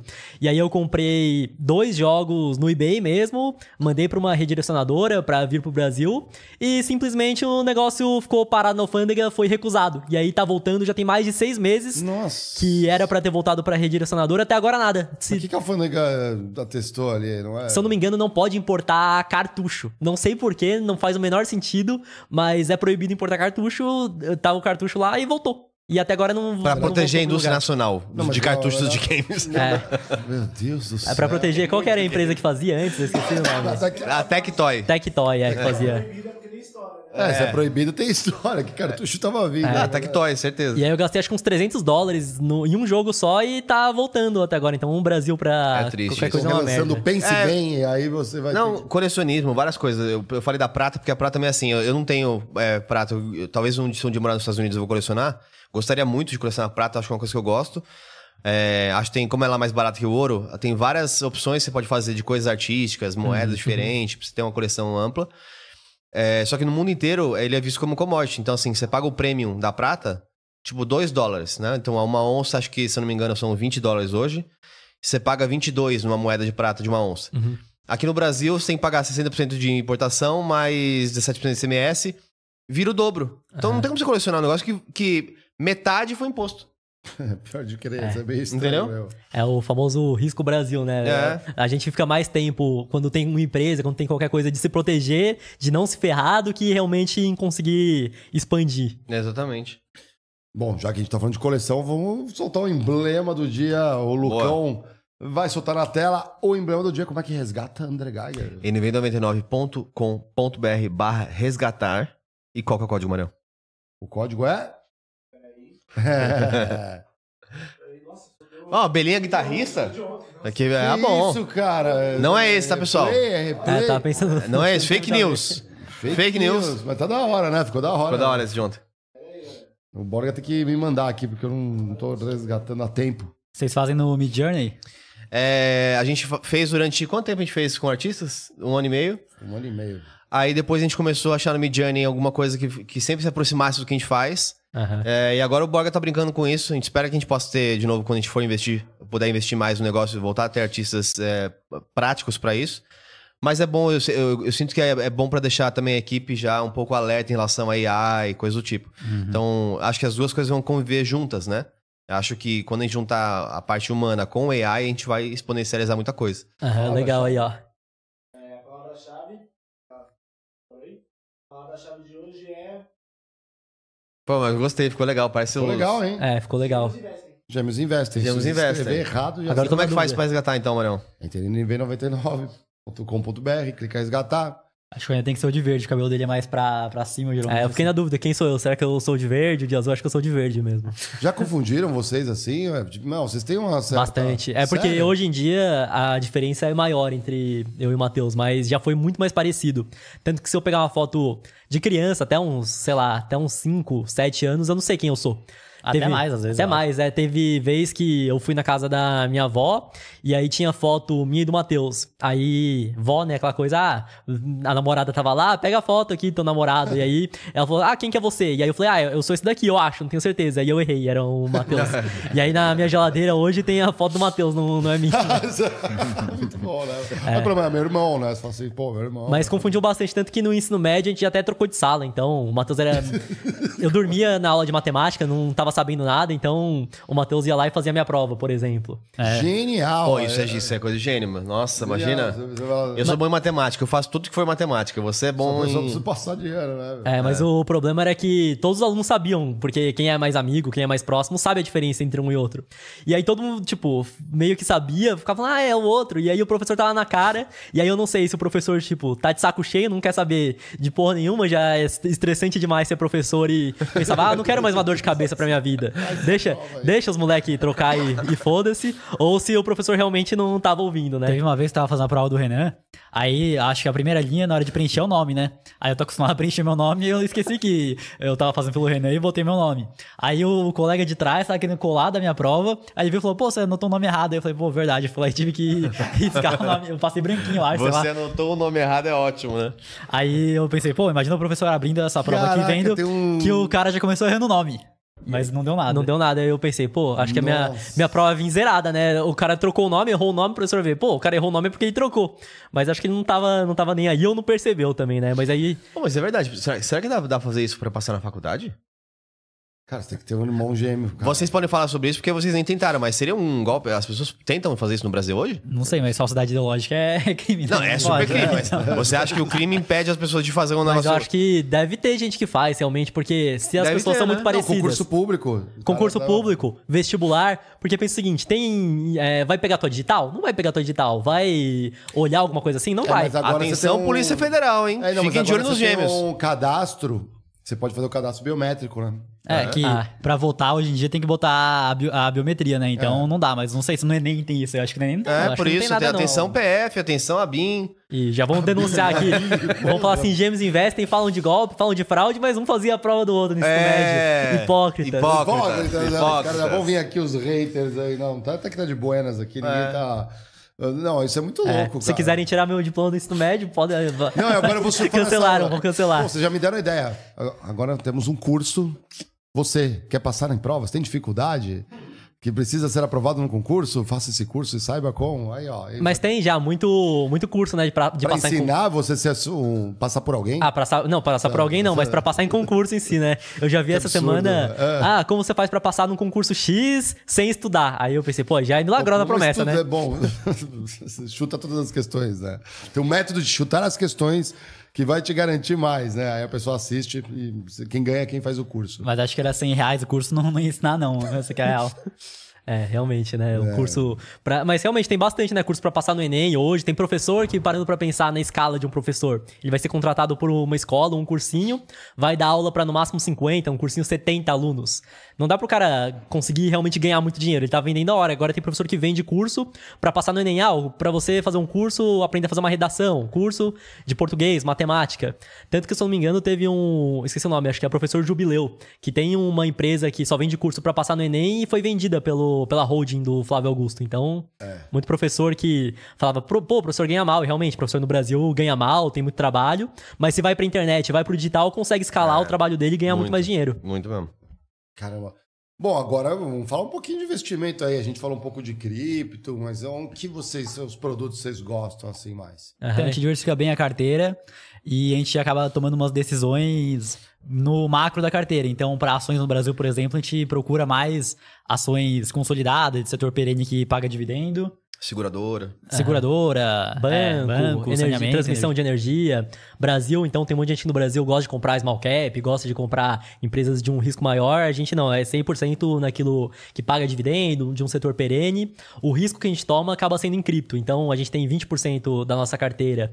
A, a carteira, eu tenho a minha, o Matheus tem a dele, mas as alocações são a mesma. Então, vinte por cento ações no Brasil. O risco que a gente toma é ter que... Eu não vejo muito como um risco, eu acho que é tranquilo. tranquilo pra, pro meu perfil, pro que eu tenho hoje, que é colocar vinte por cento em cripto, a maior parte em Bitcoin e Ethereum. Uhum. Então, essa parte que tem uma volatilidade maior da carteira que a gente acaba tomando esse risco. vinte por cento tá em renda fixa, a maior trinta. parte... É, não, trinta por cento tá em renda fixa, maior parte em renda fixa pós-fixada, tem um pouco de I P C A mais, mas a maior parte está em, em, em pós-fixada mesmo, um caixa para aproveitar a oportunidade. vinte por cento a gente deixa no exterior, muito mais focado em E T F. Então, a gente vê que aqui no Brasil é muito melhor investir, escolher os ativos, escolher as ações, mas lá fora, como o mercado já é muito maior, já é muito mais consolidado, há muito mais tempo, a maior parte fica em E T F. É... Que é difícil bater o índice lá fora, né? Então, é. você vê os fundos de investimento lá fora, a maior parte não consegue bater o S and P quinhentos. É. Então, comprando E T F, você já está se expondo no mercado americano e se os Estados Unidos crescerem, essas quinhentas maiores empresas lá fora crescerem, você vai ter seu ganho de capital. Uhum, sim. E aí, dez por cento somente fica em fundo imobiliário, porque a gente gosta dessa classe de ativo, mas a gente ainda ganha muito dinheiro com o nosso trabalho, não precisa viver de renda. A tendência dos fundos imobiliários é que eles vão pagar um dividendo mensal, mas não vão se multiplicar várias vezes no longo prazo. Uma ação que paga dividendo, acredito que a tendência seja de se multiplicar mais do que um fundo imobiliário. Então, por conta disso, dez por cento da carteira em fundo imobiliário. Então, na parte de investimento, é bem diversificada mesmo nossa, nossa carteira. E vocês têm uma carteira similar? Vocês comentaram? Ou é só para cripto? Ou, ou, não, ou cada um é... tem uma teoriazinha que não, aqui é um pouco mais essa empresa ou não? É bem, bem parecido a questão da alocação das empresas. É. Até o nosso patrimônio é bem parecido, né? A gente quem, gasta muito... Quem faz mais cagada com o investimento? Então, é porque... E quem a gente... é mais rico? É, é boa, boa. Então, o Matheus acho que atualmente tem mais dinheiro que eu, se for ver. É, mas é, é porque você é mais gastão ou é porque deu uma... Ele é mais sério, é mais sério. Teoria de... Eu... Acho que é porque eu gastei menos dinheiro, mas não é pouca coisa. Se for ver, não é muita coisa. É, um percentual, se for ver... Ah, quantos por cento ele tem a mais? Não sei, não é, sei lá, cinco por cento a mais. Ah, mas... é bem, bem uniforme até. É porque... Essas cartas de, de Pokémon são tá caras, hein? Mais, é. É. É porque você tem que pensar assim também. Pô, os dois trabalham juntos, é, dividem a receita juntos. Se um tem, sei lá, cem por cento a mais, ou é porque investiu de forma diferente, ou porque tá roubando o outro também. É, tá mais ou menos no mesmo nível. E o que, que é o próximo passo aí? Vocês vão montar um fundo? Vão ajudar a administrar a grana da família? Dos amigos? O que, que vocês estão pensando? Vixe, se eu for administrar a grana da família dos amigos, eu não vou ter um ganho de capital muito grande, não. Mesmo que eu cobre vinte por cento de taxa de A D M, né? Não tem como. Mas a gente quer criar produtos é, que não dependam da nossa imagem, porém que a gente consiga impulsionar com a, sua, com a nossa audiência. Uhum, então a gente tá montando... Acho que é a primeira vez que a gente tá falando... Não, a segunda vez talvez, mas até o nosso público não sabe que a gente tá desenvolvendo uma startup que é um aplicativo financeiro. Acho que talvez nos próximos dois meses a gente lança. Então, vai ser um aplicativo que a pessoa vai tanto conseguir acompanhar a carteira, quanto vai ter um, vai ter um acompanhamento, vai ter uma recomendação de investimentos para cada perfil de pessoa. Então, legal. É, a gente já viu outras empresas que fizeram é, algo similar a isso, conseguiram ter muito público, conseguiram até vender por muitos milhões. Então, a gente vai fazer... O próximo passo é ter empresas que a gente impulsiona com essa imagem, mas não depende cem por cento da gente. E que a gente consiga, obviamente, vender no futuro também. Não, interessante, interessante. Legal. Uhum. Quer mandar uma? Não, não. Bom, vocês sabem, vocês sabem que aqui tem ritual no programa, hein? Ó, aqui a nossa bolinha.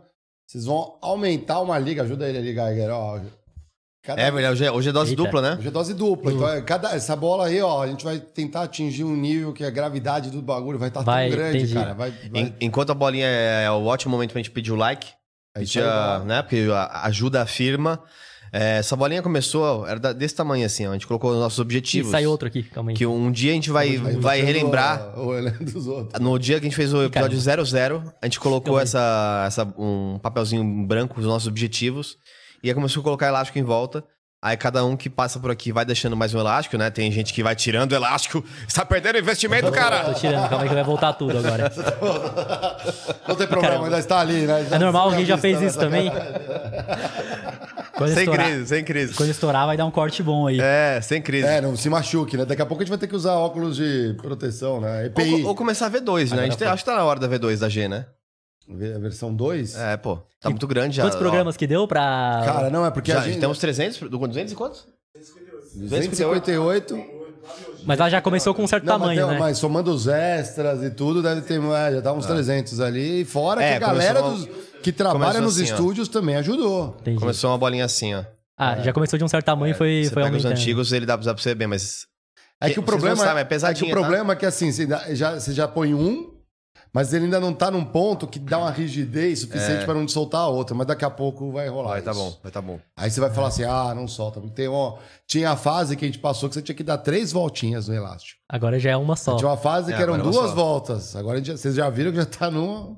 Não sei, a gente vai ter que ligar lá na, na Mercúrio, que fabrica isso aqui, e falar, cara, vocês têm um elástico maior? Cada elástico vai virar um N F T, a gente vai... e eu, tenho, eu vou fazer o um curso de como ganhar dinheiro com esses é, elásticos é. aqui.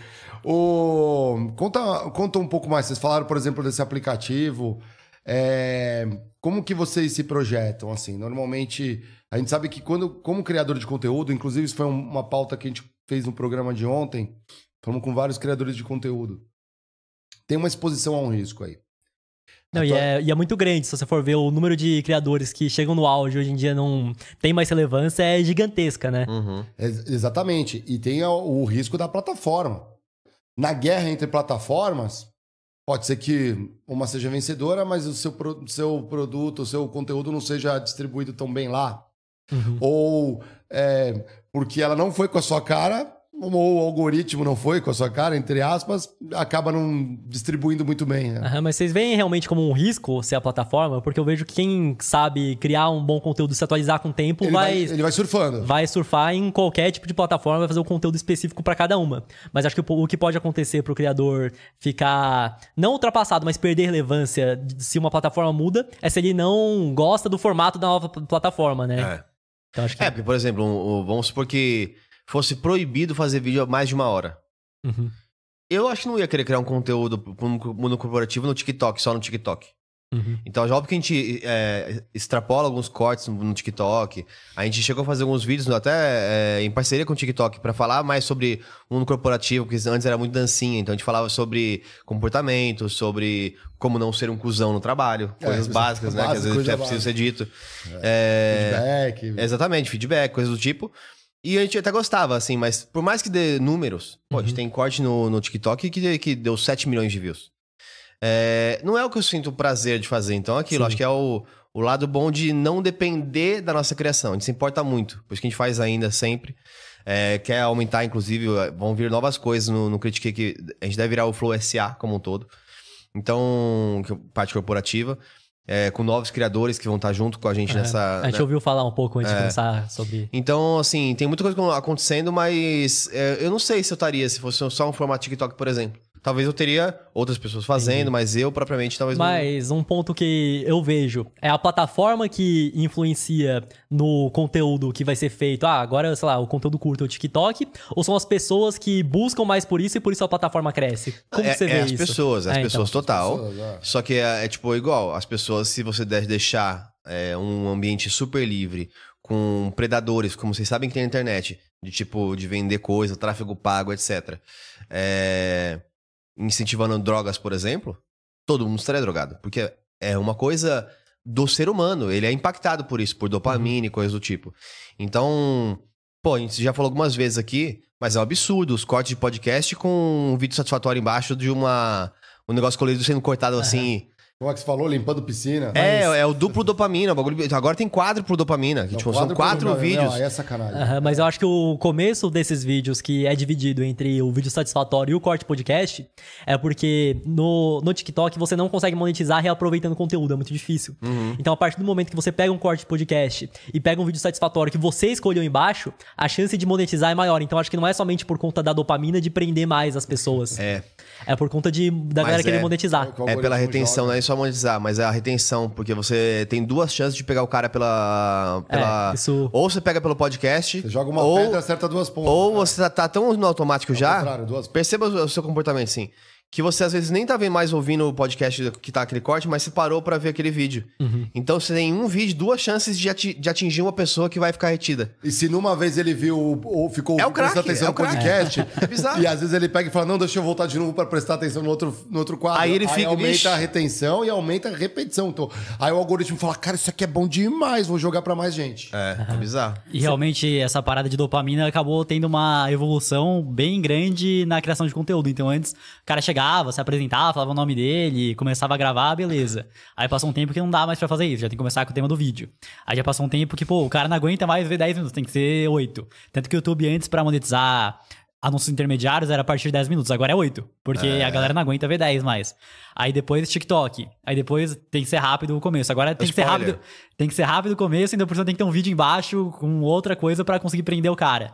Então, agora que... com spoiler já, então assim, agora você tem que fazer isso, a, a, fiquem espertos. Tá? É, o, o corte podcast aparece o ápice primeiro, né, que aí depois é, vai... O... Tem uma coisa que é dica pra quem cria conteúdo, muita gente já tá assistindo é, YouTube na T V. Tá? No nosso caso do Flow, por exemplo, até vinte por cento já é na T V que assiste. Caramba, virou um hábito, né? É bizarro, chega em casa é. e... e... Deixa aí no chat se você está vendo este episódio pela T V. Pela T V, por onde você está assistindo. É, põe uma abelhinha aí se você está assistindo na T V. Não sei se vocês têm esse hábito ou não, mas senão vocês podem testar isso em casa. Quando você está na T V, é, você deixa em cima do vídeo, até no celular eu acho também.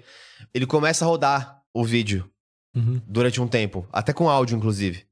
Meio que tá passando, depois ele fica mudo e volta pra tela de thumb, certo? Aham, já, no celular também tem isso, é. é. Isso aí já é um fator mais de dez por cento de impacto de aumento de views. Se você coloca né, nesses, nesse momento, eu, eu percebi isso com o próprio hábito. Eu vou passando pelas thumbs assim, deixo os meus trinta segundos, assistindo mais ou menos ali, ainda sem entrar no vídeo. Uhum. Quando eu vejo que é interessante, que o cara fez uma boa... O que eu vou falar desse vídeo, um teaser legal e tal, aí você clica e você assiste. Então, é, trinta segundos do vídeo é muito importante, porque muita gente decide se vai ver o vídeo ou não nesses primeiros trinta é, segundos da thumb. Pior que é exatamente isso. Se você vê a taxa é. de retenção de qualquer canal, tem uma queda muito grande, depois ela se estabiliza, obviamente pode cair mais dependendo do conteúdo, mas esses primeiros trinta segundos é onde a, o pessoal, a galera decide, ah, gostei, não gostei. É. Tanto que tem no canal de, no, em canais de investimentos no geral, não tem muito disso. Mas a galera que produz conteúdo de games para um público mais jovem é realmente os caras que são loucos da curva de retenção. Tem um colega nosso que ele tem um canal e a média de retenção dele é mais de oitenta por cento. Uau. Então ele, o vídeo inteiro, o roteiro é feito para hipnotizar o pré-adolescente, a criança, de uma forma absurda. E quanto mais essa régua sobe, mais os criadores conseguem uma retenção maior. É, o YouTube separa por nicho, né? Então cada nicho tem uma média de retenção diferente. Um podcast vai ser diferente de um vídeo para um público infantil, que vai ser diferente de outro vídeo. E, e esse é meu ponto, assim, você acha que se, se o seu amigo, que eu a, acho que deve ser uma pessoa brilhante, inteligente, mas vamos combinar que, assim, não tem toda a estrutura de uma grande empresa corporativa gigantesca. Não. Se ele tá preocupado com isso, você acha que as grandes empresas, tipo TikTok, não estão olhando para esse número e vendo como que eu faço a média global aumentar o meu... Então é isso que eles Sim. estão fazendo. O próprio Instagram, então chegou um momento que não tinha como ter mais usuários. Então o que sobrou foi otimizar o algoritmo pro cara que ficava um minuto a cada vez que ele abre e ficar dois minutos, porque com dois minutos vai rodar mais anúncio e eles vão uhum. monetizar mais. E tem até estudos que mostram que esse excesso de dopamina e de conseguir gerar prazer a todo momento vai trazer problemas para a sociedade no futuro, né? Com certeza. Não. É, já tá, tá discutindo, né? Acho que na China, se não me engano, agora eles limitaram a duas horas. Adolescentes até catorze anos só pode ter duas horas de, de internet não por dia. Não vai funcionar, eu acho isso. O cara pega o celular do pai. Mas lá. Funciona pra muita gente, assim. Não vai funcionar pra todos. Mas na, tem como, na né, China mas... acho que funciona porque a, o governo é diferente é, do, do Brasil, né? É. Então... É, como que você vai, é, como que você vai monitorar, né? Como você vai monitorar? O pai, de repente, começou a assistir Naruto. Super, com certeza. eles, não, a China, né? Eles vão ver assim, tá, você agora decidiu que você quer ver Naruto. Olha só, acabou as duas horas do seu filho e ele continuou assistindo. Mano, eu tenho que falar, hoje eu tava aqui tiktokeando, cara. Eu achei um cara, qual que é o nome dele, Lucão? O Lucão sabe quem é que é. O Toninho Tornado. Toninho Tornado. Toninho, você conhecia ele? É. Mano, mas eu, eu não conhecia ele. Mas, mano, eu rachei o bico, cara. Já viram esse cara? Nunca vi. Mano, ele faz tipo umas pegadinhas, assim. É pegadinha de rua e tudo, só que ele chega na gíria mesmo. Tipo, bancando mó mala na periferia, assim. Mas ele chega nos outros malucos também, mano. Já causando, cara. Mas, assim, é, é insólito o jeito que ele chega. Ele chega metendo bolada, ele chega nos negócios. Você... Aí eu comecei e falei, cara, esse cara é engraçado. Aí comecei a ver um. Comecei a ver outro. Comecei a ver outro. Comecei a ver, cara, ferrou. Eu sei que eu tenho certeza... que eu vou chegar, sei lá, à noite, amanhã, outro dia... Vai estar tá aparecendo. Acontecer? Ah, é. É. Agora que você falou, ele já ouviu você falando isso já. É, pode crer, tem e, isso também. É, é, é verdade, isso. Estamos... E na, tá escutando? E na China, não sei se vocês viram, o próprio Joe Rogan é, reagiu a isso. Que existem escolas que tem meio que um capacete no aluno e esse capacete mostra se ele está prestando atenção no professor, se ele está prestando atenção na Meu aula Deus. Ou não. E os pais conseguem monitorar como isso. Assim? Como assim o capacete? Ele, ele as... mede as ondas cerebrais. Então, se o cara tá prestando atenção... Não, eu vi. Eu, é, mas assim... Caramba, mano. É, extremamente invasivo, né? Se for, se for analisar. É, tem uns cabeça oca que não vai medir nada, mas esse daí tá safe, né? Esse é daí... que tem como burlar, por exemplo. Ele tá olhando pra algum lugar, mas tá pensando em outra coisa meio diferente. Vai contar que tem onda cerebral, vai tá certo. E também tem câmera com A I que vê se ele tá bocejando, o que, que ele tá fazendo também. Uhum. Então... Imagina, mas um dia vai ser igual rato. Tipo assim, você dormiu, toma um choquinho bem devagarzinho, só pra você acordar. Dá aquela... Pega rapaz, assim, ó... Mas as pessoas têm medo. Ah, quando, que o, ser, quando o ser humano ficar extremamente dependente da tecnologia. Mas a real é que a gente já é. Já é, pô. É, a gente foi pro é, Vietnã muito... uns quatro meses atrás. E aí a gente tava num aeroporto que não tinha Wi-Fi, não tinha internet, não tinha nada. Aí eu pensei, pô, se eu tô sem internet, tô sem Wi-Fi, tô sem nada e der algum problema aqui... Acabou, se eu ficar sem celular, o que, que eu vou fazer? É. Até mesmo, a gente veio até aqui o podcast, tamo de carro. Se tiver sem celular, eu não sei voltar pra casa. Então as pessoas já são extremamente, extremamente dependentes da, é. da tecnologia. Por exemplo, se você aí tá, tá assistindo na sua casa e você tá totalmente integrado, só de eu falar, Alexa, desligar tudo, talvez algo tenha acontecido na sua casa. Desculpa se você voltou agora pra me xingar. Ah, tá assim. Alexa, qual a temperatura? Eu falo, mano, isso aqui não é, cara... É muito Mas louco. Acontece, viu que fizeram com o Gaules isso? Ah, não tinha visto. Fizeram com o Gaules isso. E, tipo, ele foi na, na cozinha pegar comida, alguma coisa assim, mandaram mensagem, Alexa, desligar tudo. E aí desligou toda a live dele, caiu a live, cara. Pô, aí o cara não pode deixar a automação pra desligar o P C dele também, não pode, não a internet. Pode. Né? É, foi inacreditável, inacreditável. Não, é, é, aí chegou no limite, assim, né? Tipo, você tá interagindo com a galera. É, é. Cara... Pior que nosso estúdio tem Alexa, mas eu não vou falar o comando, que não é o comando direcional. É, não é, então, é mudei o comando, é tá, pessoal? Mudei o comando. É, é verdade, dá pra mudar. É, e pior que eu sempre esqueço o comando. Quando eu chego, pra acender todas as luzes de uma vez só do nosso escritório, é Alexa, hora de gravar. Só que toda vez eu falo, Alexa, vou gravar, ela fala, ah, não tem nada que... Não tem nenhuma uhum. automação pra gravar. Então eu sou, eu sou uma anta, porque toda vez eu penso, ah, qual que é o comando certo? E aí eu sempre falo o comando errado. É, e agora a combinação da Alexa com inteligência artificial vai é. dar um bagulhinho legal, hein? É. A gente tá vendo. É. Ninguém tá ficando pra trás, todos estão investindo. É, então, aí até o... Mas no caso de vocês é porque vocês não conseguem ganhar dinheiro com as artes, né? Mas até o designer que era pago antes, agora é o Midjourney, né? Então, é. Tanto que na nossa empresa do aplicativo, nós contratamos um analista C N P I pra realmente fazer análise dos ativos, pra ter algo mais bem fundamentado. E aí ele demorava cerca de duas horas só pra pegar o balanço trimestral anual da empresa e colocar todos os dados na planilha para ele começar a analisar a empresa, para começar a calcular preço justo, calcular tudo. E aí o nosso outro sócio da empresa, que é muito mais integrado com inteligência artificial que eu e o Matheus, por exemplo, falou, calma aí, vamos ver uma forma de você não gastar essas duas horas só para colocar os dados da, do relatório na tua planilha e conseguir economizar esse tempo. Uhum. E aí acho que foram uns quinze minutos que ele tentou dar os inputs, aí deu errado, não dava o valor certo.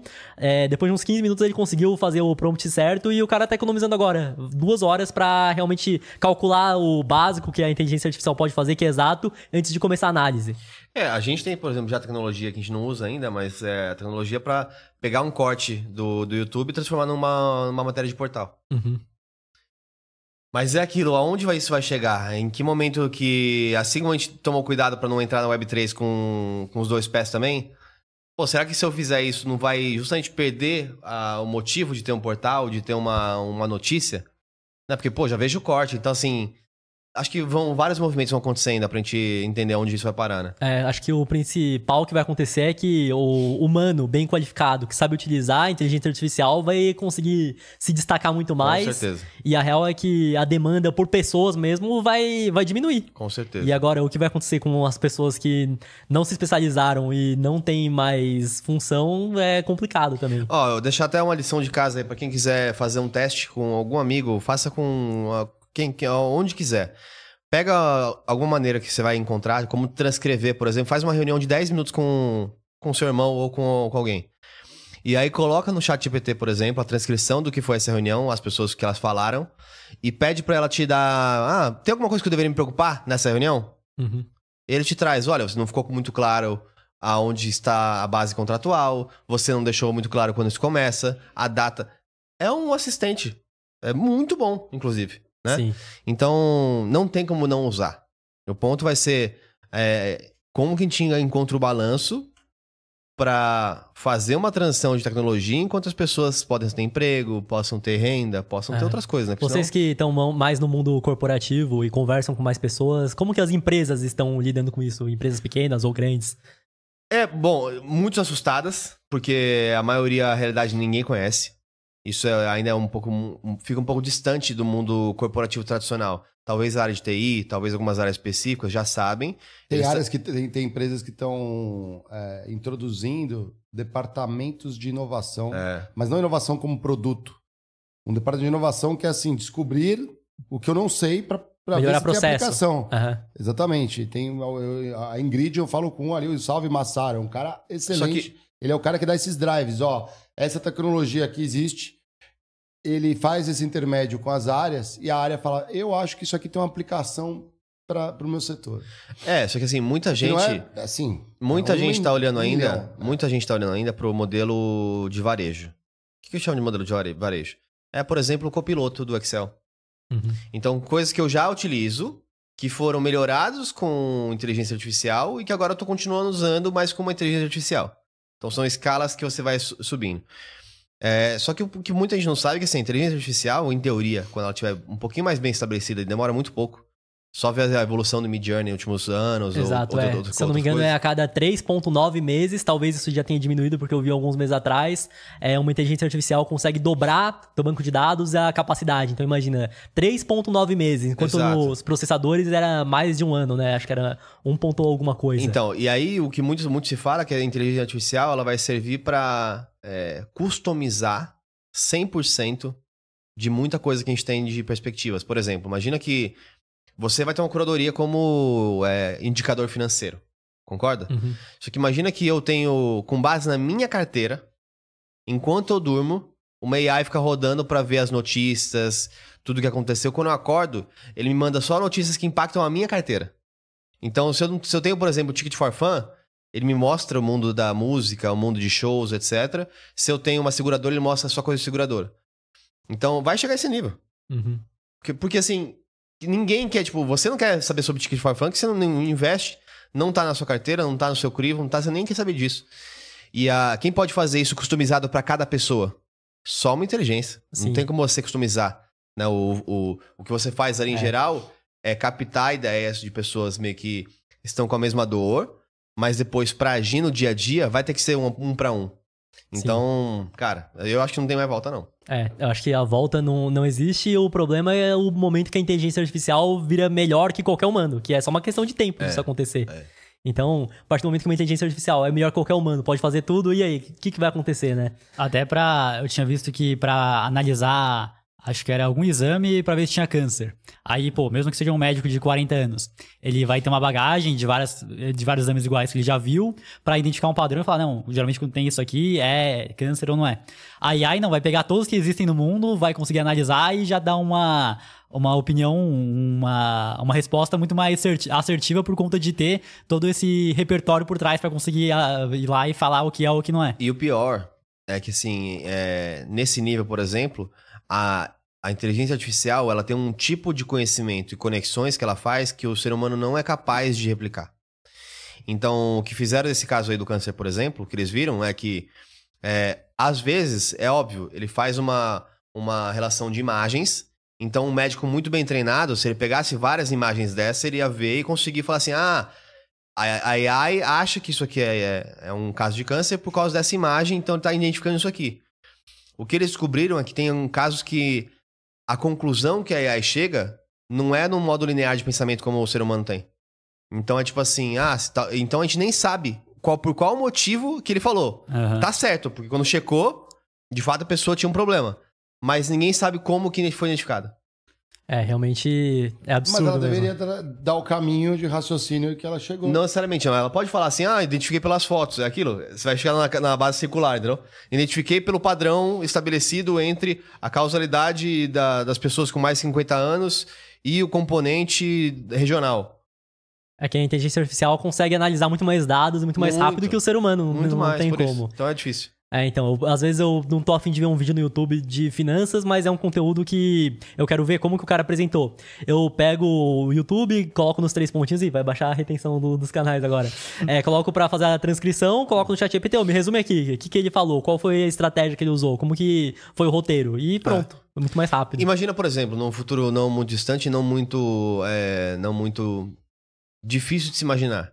Eu chego em casa, então eu ligo lá no Gêmeos Investem. E como eu sou seguidor de vocês, ou tô lá com o meu membership, é, eu quero saber como que tá o mundo é, financeiro. Vamos, vamos falar sobre, sei lá, a Oi. Aí eu falo assim, pô, como é que foi o dia, da, o dia das minhas ações na Oi?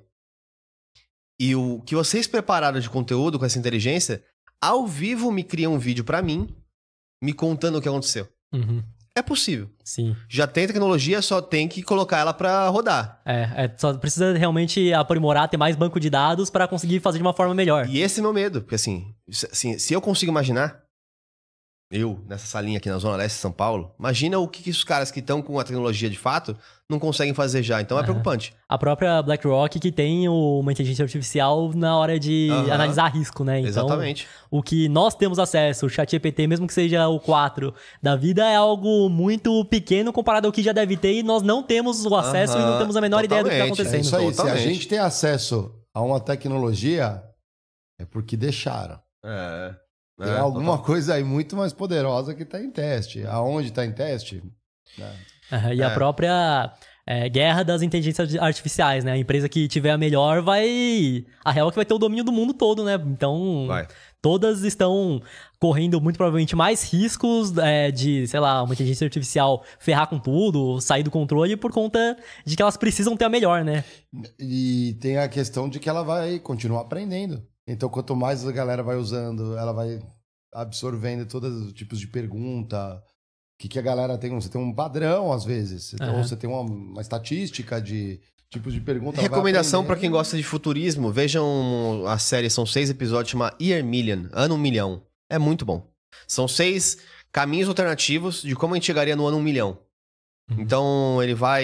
É feito com super boa qualidade, assim, aquele cara do, do Cosmos. É onde isso? No Netflix? Não. Eu não sei onde tá. Depois vê aí, ô Lucão. É, ano um milhão, Year Million. É, e aí ele fala assim, por exemplo, ah, vamos dar o exemplo do o, o ser humano crescendo meio que não tão exponencialmente, mas a gente vai terraformar Marte, etcétera. Fazer virar Marte virar, virar a Terra. Uhum. Com, quando você pensa em um milhão de anos, pensa de ver o dois mil. Então, assim, pô, é muito. Então, daqui a cem mil anos, pensar hoje não, mas daqui a cem mil anos dá pra pensar. E ele vai traçando vários caminhos. Então, tem caminhos que eu posso decidir... É... A gente pode decidir como a nossa humanidade, como tudo que a gente percebe no cérebro, então, cheiro, gosto, etcétera. Eu poderia escolher meio que estar numa uma realidade... Se já não estamos, né? É. Numa realidade alternativa de Matrix mesmo. É... Tem outro caminho que ele vai tra- traçar, que é se a gente tiver uma necessidade muito... drástica.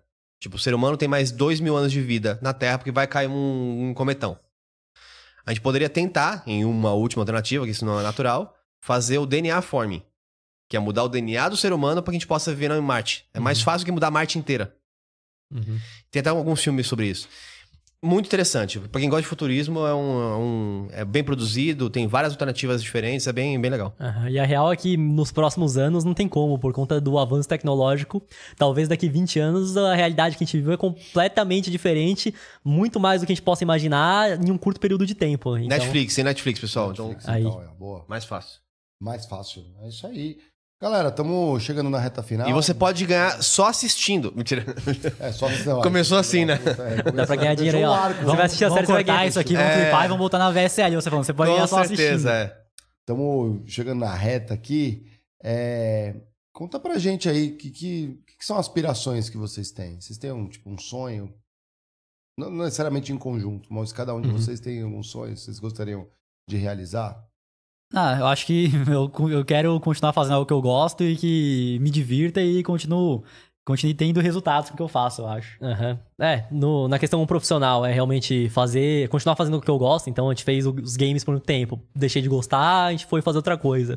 Então, realmente, ter objetivos de vida profissionais, também construir uma família, ter legal. Filhos, que acho que é difícil, né, galera, hoje, é, querer ter é. Filhos, querer ter uma família, acho que são poucas pessoas que eu vejo falando isso, então também é construir uma família e ter filhos e, e passar meus genes adiante. Vocês querem visitar, fazer um não, turismo cê, espacial? Não, certeza que eles vão, vão lançar assim... Ou visitar o Titanic. Eles vão começar, a, vão começar dando reclamações sobre cursos que os pais fazem para pais. Aí eles vão ter um Mas filho é. e aí vão fazer um curso sobre como cuidar Cara, dos seus é, filhos. Pior que tem curso tem, de como cuidar dos filhos. Jovem, uhum. tem, tem, tem, e, tem, e tem pessoas que vendem esse curso, tipo, esse tipo de curso, faturam mais de dez milhões por ano. Então é, é absurdo bizarro mesmo. Esse mercado é bizarro. A gente tem que chamar alguém... De, é, tem, tem que chamar é, o cara lá do... Não, os, é, como chama o... O lançador lá, esqueci aquele, aquela empresa. É... Tem aqui, não critiquei mais pra frente com um cara aí de lançamentos. Hum... Não podemos falar isso, eles querem saber do lançamento. É verdade, é verdade. E aí é um cara brabão aí é desse de lançamento. É verdade, aí, pessoal. Vai corrigir todos os problemas de todos os criadores. Fiquem de olho na agenda aí, que realmente isso é interessante. É. Legal. Falando de agenda aqui, ó, galera, semana que vem a gente vai trazer na quarta-feira a Monique Evelyn. Então vai ter um papo aí, uma pegada social. Ela... Muito legal. Super interessante, vai trazer um pouco de perspectiva dela aí, vai falar um pouco da... visão de mundo que ela tá vendo. E na quinta-feira a gente traz o Felipe Moura Brasil, recém-E C N N, né? Recém-E C N N. E aí vamos falar também disso. Gosto vamos muito do... também. Ele é um cara legal. Do Felipe como... É, baita profissional também. Vamos... Opiniões, sim. Jornalista, então vamos ter um papo também bem interessante. Ele que fez várias coberturas boas, aí dá para ajudar a gente na compreensão de mundo e o que afeta o nosso trabalho, o nosso sueldo no final do mês, Total. né? Muito bem? Muito Guys, bem. vocês deixaram as recados, redes sociais, mídias. recados, ofender os haters, agora é a hora. O que, que vocês querem criticar? Valeu pelo convite aí, foi um prazer trocar essa ideia. E pra quem não os conhece ainda, é tudo gêmeos ponto investem. Então, é YouTube, TikTok, Instagram, Kawaii, que mais que tem? É legal, né? É, só não vai ter X, no... Só não, só não vai ter no X-Vídeos. Não, não, X, X, agora não tem, X não. é o antigo Twitter, é o X. Ah, é verdade. É. Mudou, né? Então, agora eu não sei, velho. Falou X, ainda já pensou em X vídeos. É, ó, então, ó, ó, a mente poluída dos meninos. Jovens, aqui, jovens. É que a gente sempre faz a mesma piada, a gente sempre fala, não, só não vai achar nos X vídeos. É. Pois é, acho que ela não pensou muito nisso, por ter escolhido o W. Será que alguém roda, roda tráfego no, no X vídeos? Roda, tem, tem gente que... Curso, a gente já foi, sim, essas coisas? É, não, vou... vou a gente já foi um evento... Não, bet tem, bet tem. Bet tem, que acho que é o famoso Brasil é, lá de Brasil. Né? Mas tem gente que vende curso de como aumentar o tamanho, okay, essa piada como mesmo. aumentar a performance, e roda em site pornô porque é o clique mais barato. Porque quando a pessoa tá vendo um site pornô, a última coisa que ela vai fazer é comprar alguma coisa. Então, pra você atingir mil pessoas, por exemplo, no Facebook você vai gastar um valor, no site pornô você vai gastar dez vezes menos. Então, anunciam. Anunciam bastante. Pô, vai anunciar o que lá? Aumento de pênis e um curso de investimento ali, ó. É foda aí. De investimento não tem, mas é, normalmente é produto que é uma porcaria, é, né? Mas tem bastante. Normalmente algum, algum tipo de drop. Dropships. É, isso aí. É isso aí? Muito bom, então. Galera, vejo vocês semana que vem. Estaremos aqui na mesa de Diegão. Estará de volta aí, Muito ó. bom. E apetitoso. Muito cheio bom. de coisas para compartilhar com a gente. Vou seguir vocês e portas abertas para voltar no Kritikê. Bom, gostei, gostei muito do papo. É, eu acompanho, acompanho alguns vídeos ainda de, vo de, de vocês. De Free Fire. É, não, não, de, de vocês. Acho que... É, eu, eu lembro que eu, eu gostei bastante de ver quando vocês começaram a pegar esses, é, esses casos de golpes, né? E tirar na prática, assim, mostrando só pra... Tipo, em vez de você perder o dinheiro, deixa que eu perco por você. Então, mostrando isso. Porque nós estamos no Brasil, a gente sabe que é muito tentador pra muitos jovens que nunca investiram achar que vão ficar milionários do dia pra noite. Então... Existe um nicho que fala sério sobre investimentos, que talvez nunca fez esse, esse trabalho, Sim. É, por achar que isso também é um pouco meio que série B, mas talvez vocês estão criando uma base de pessoas que estão sendo salvas por não investir assim, que em quatro, em alguns anos, isso vai fazer muito sentido. É, porque as pessoas estão, que vocês estão livrando de cair em golpes não vão pensar nos outros criadores, vão pensar em pessoas que vocês ajudaram a, a, a fomentar. Uhum. Então, pô, boa sorte pra vocês aí nesse futuro em relação a investimentos. Valeu, valeu. É, portas abertas, sempre que precisar, conta conosco. É isso aí. Boa, é assim que a gente fecha. Ó, Lucão, solta a vinheta.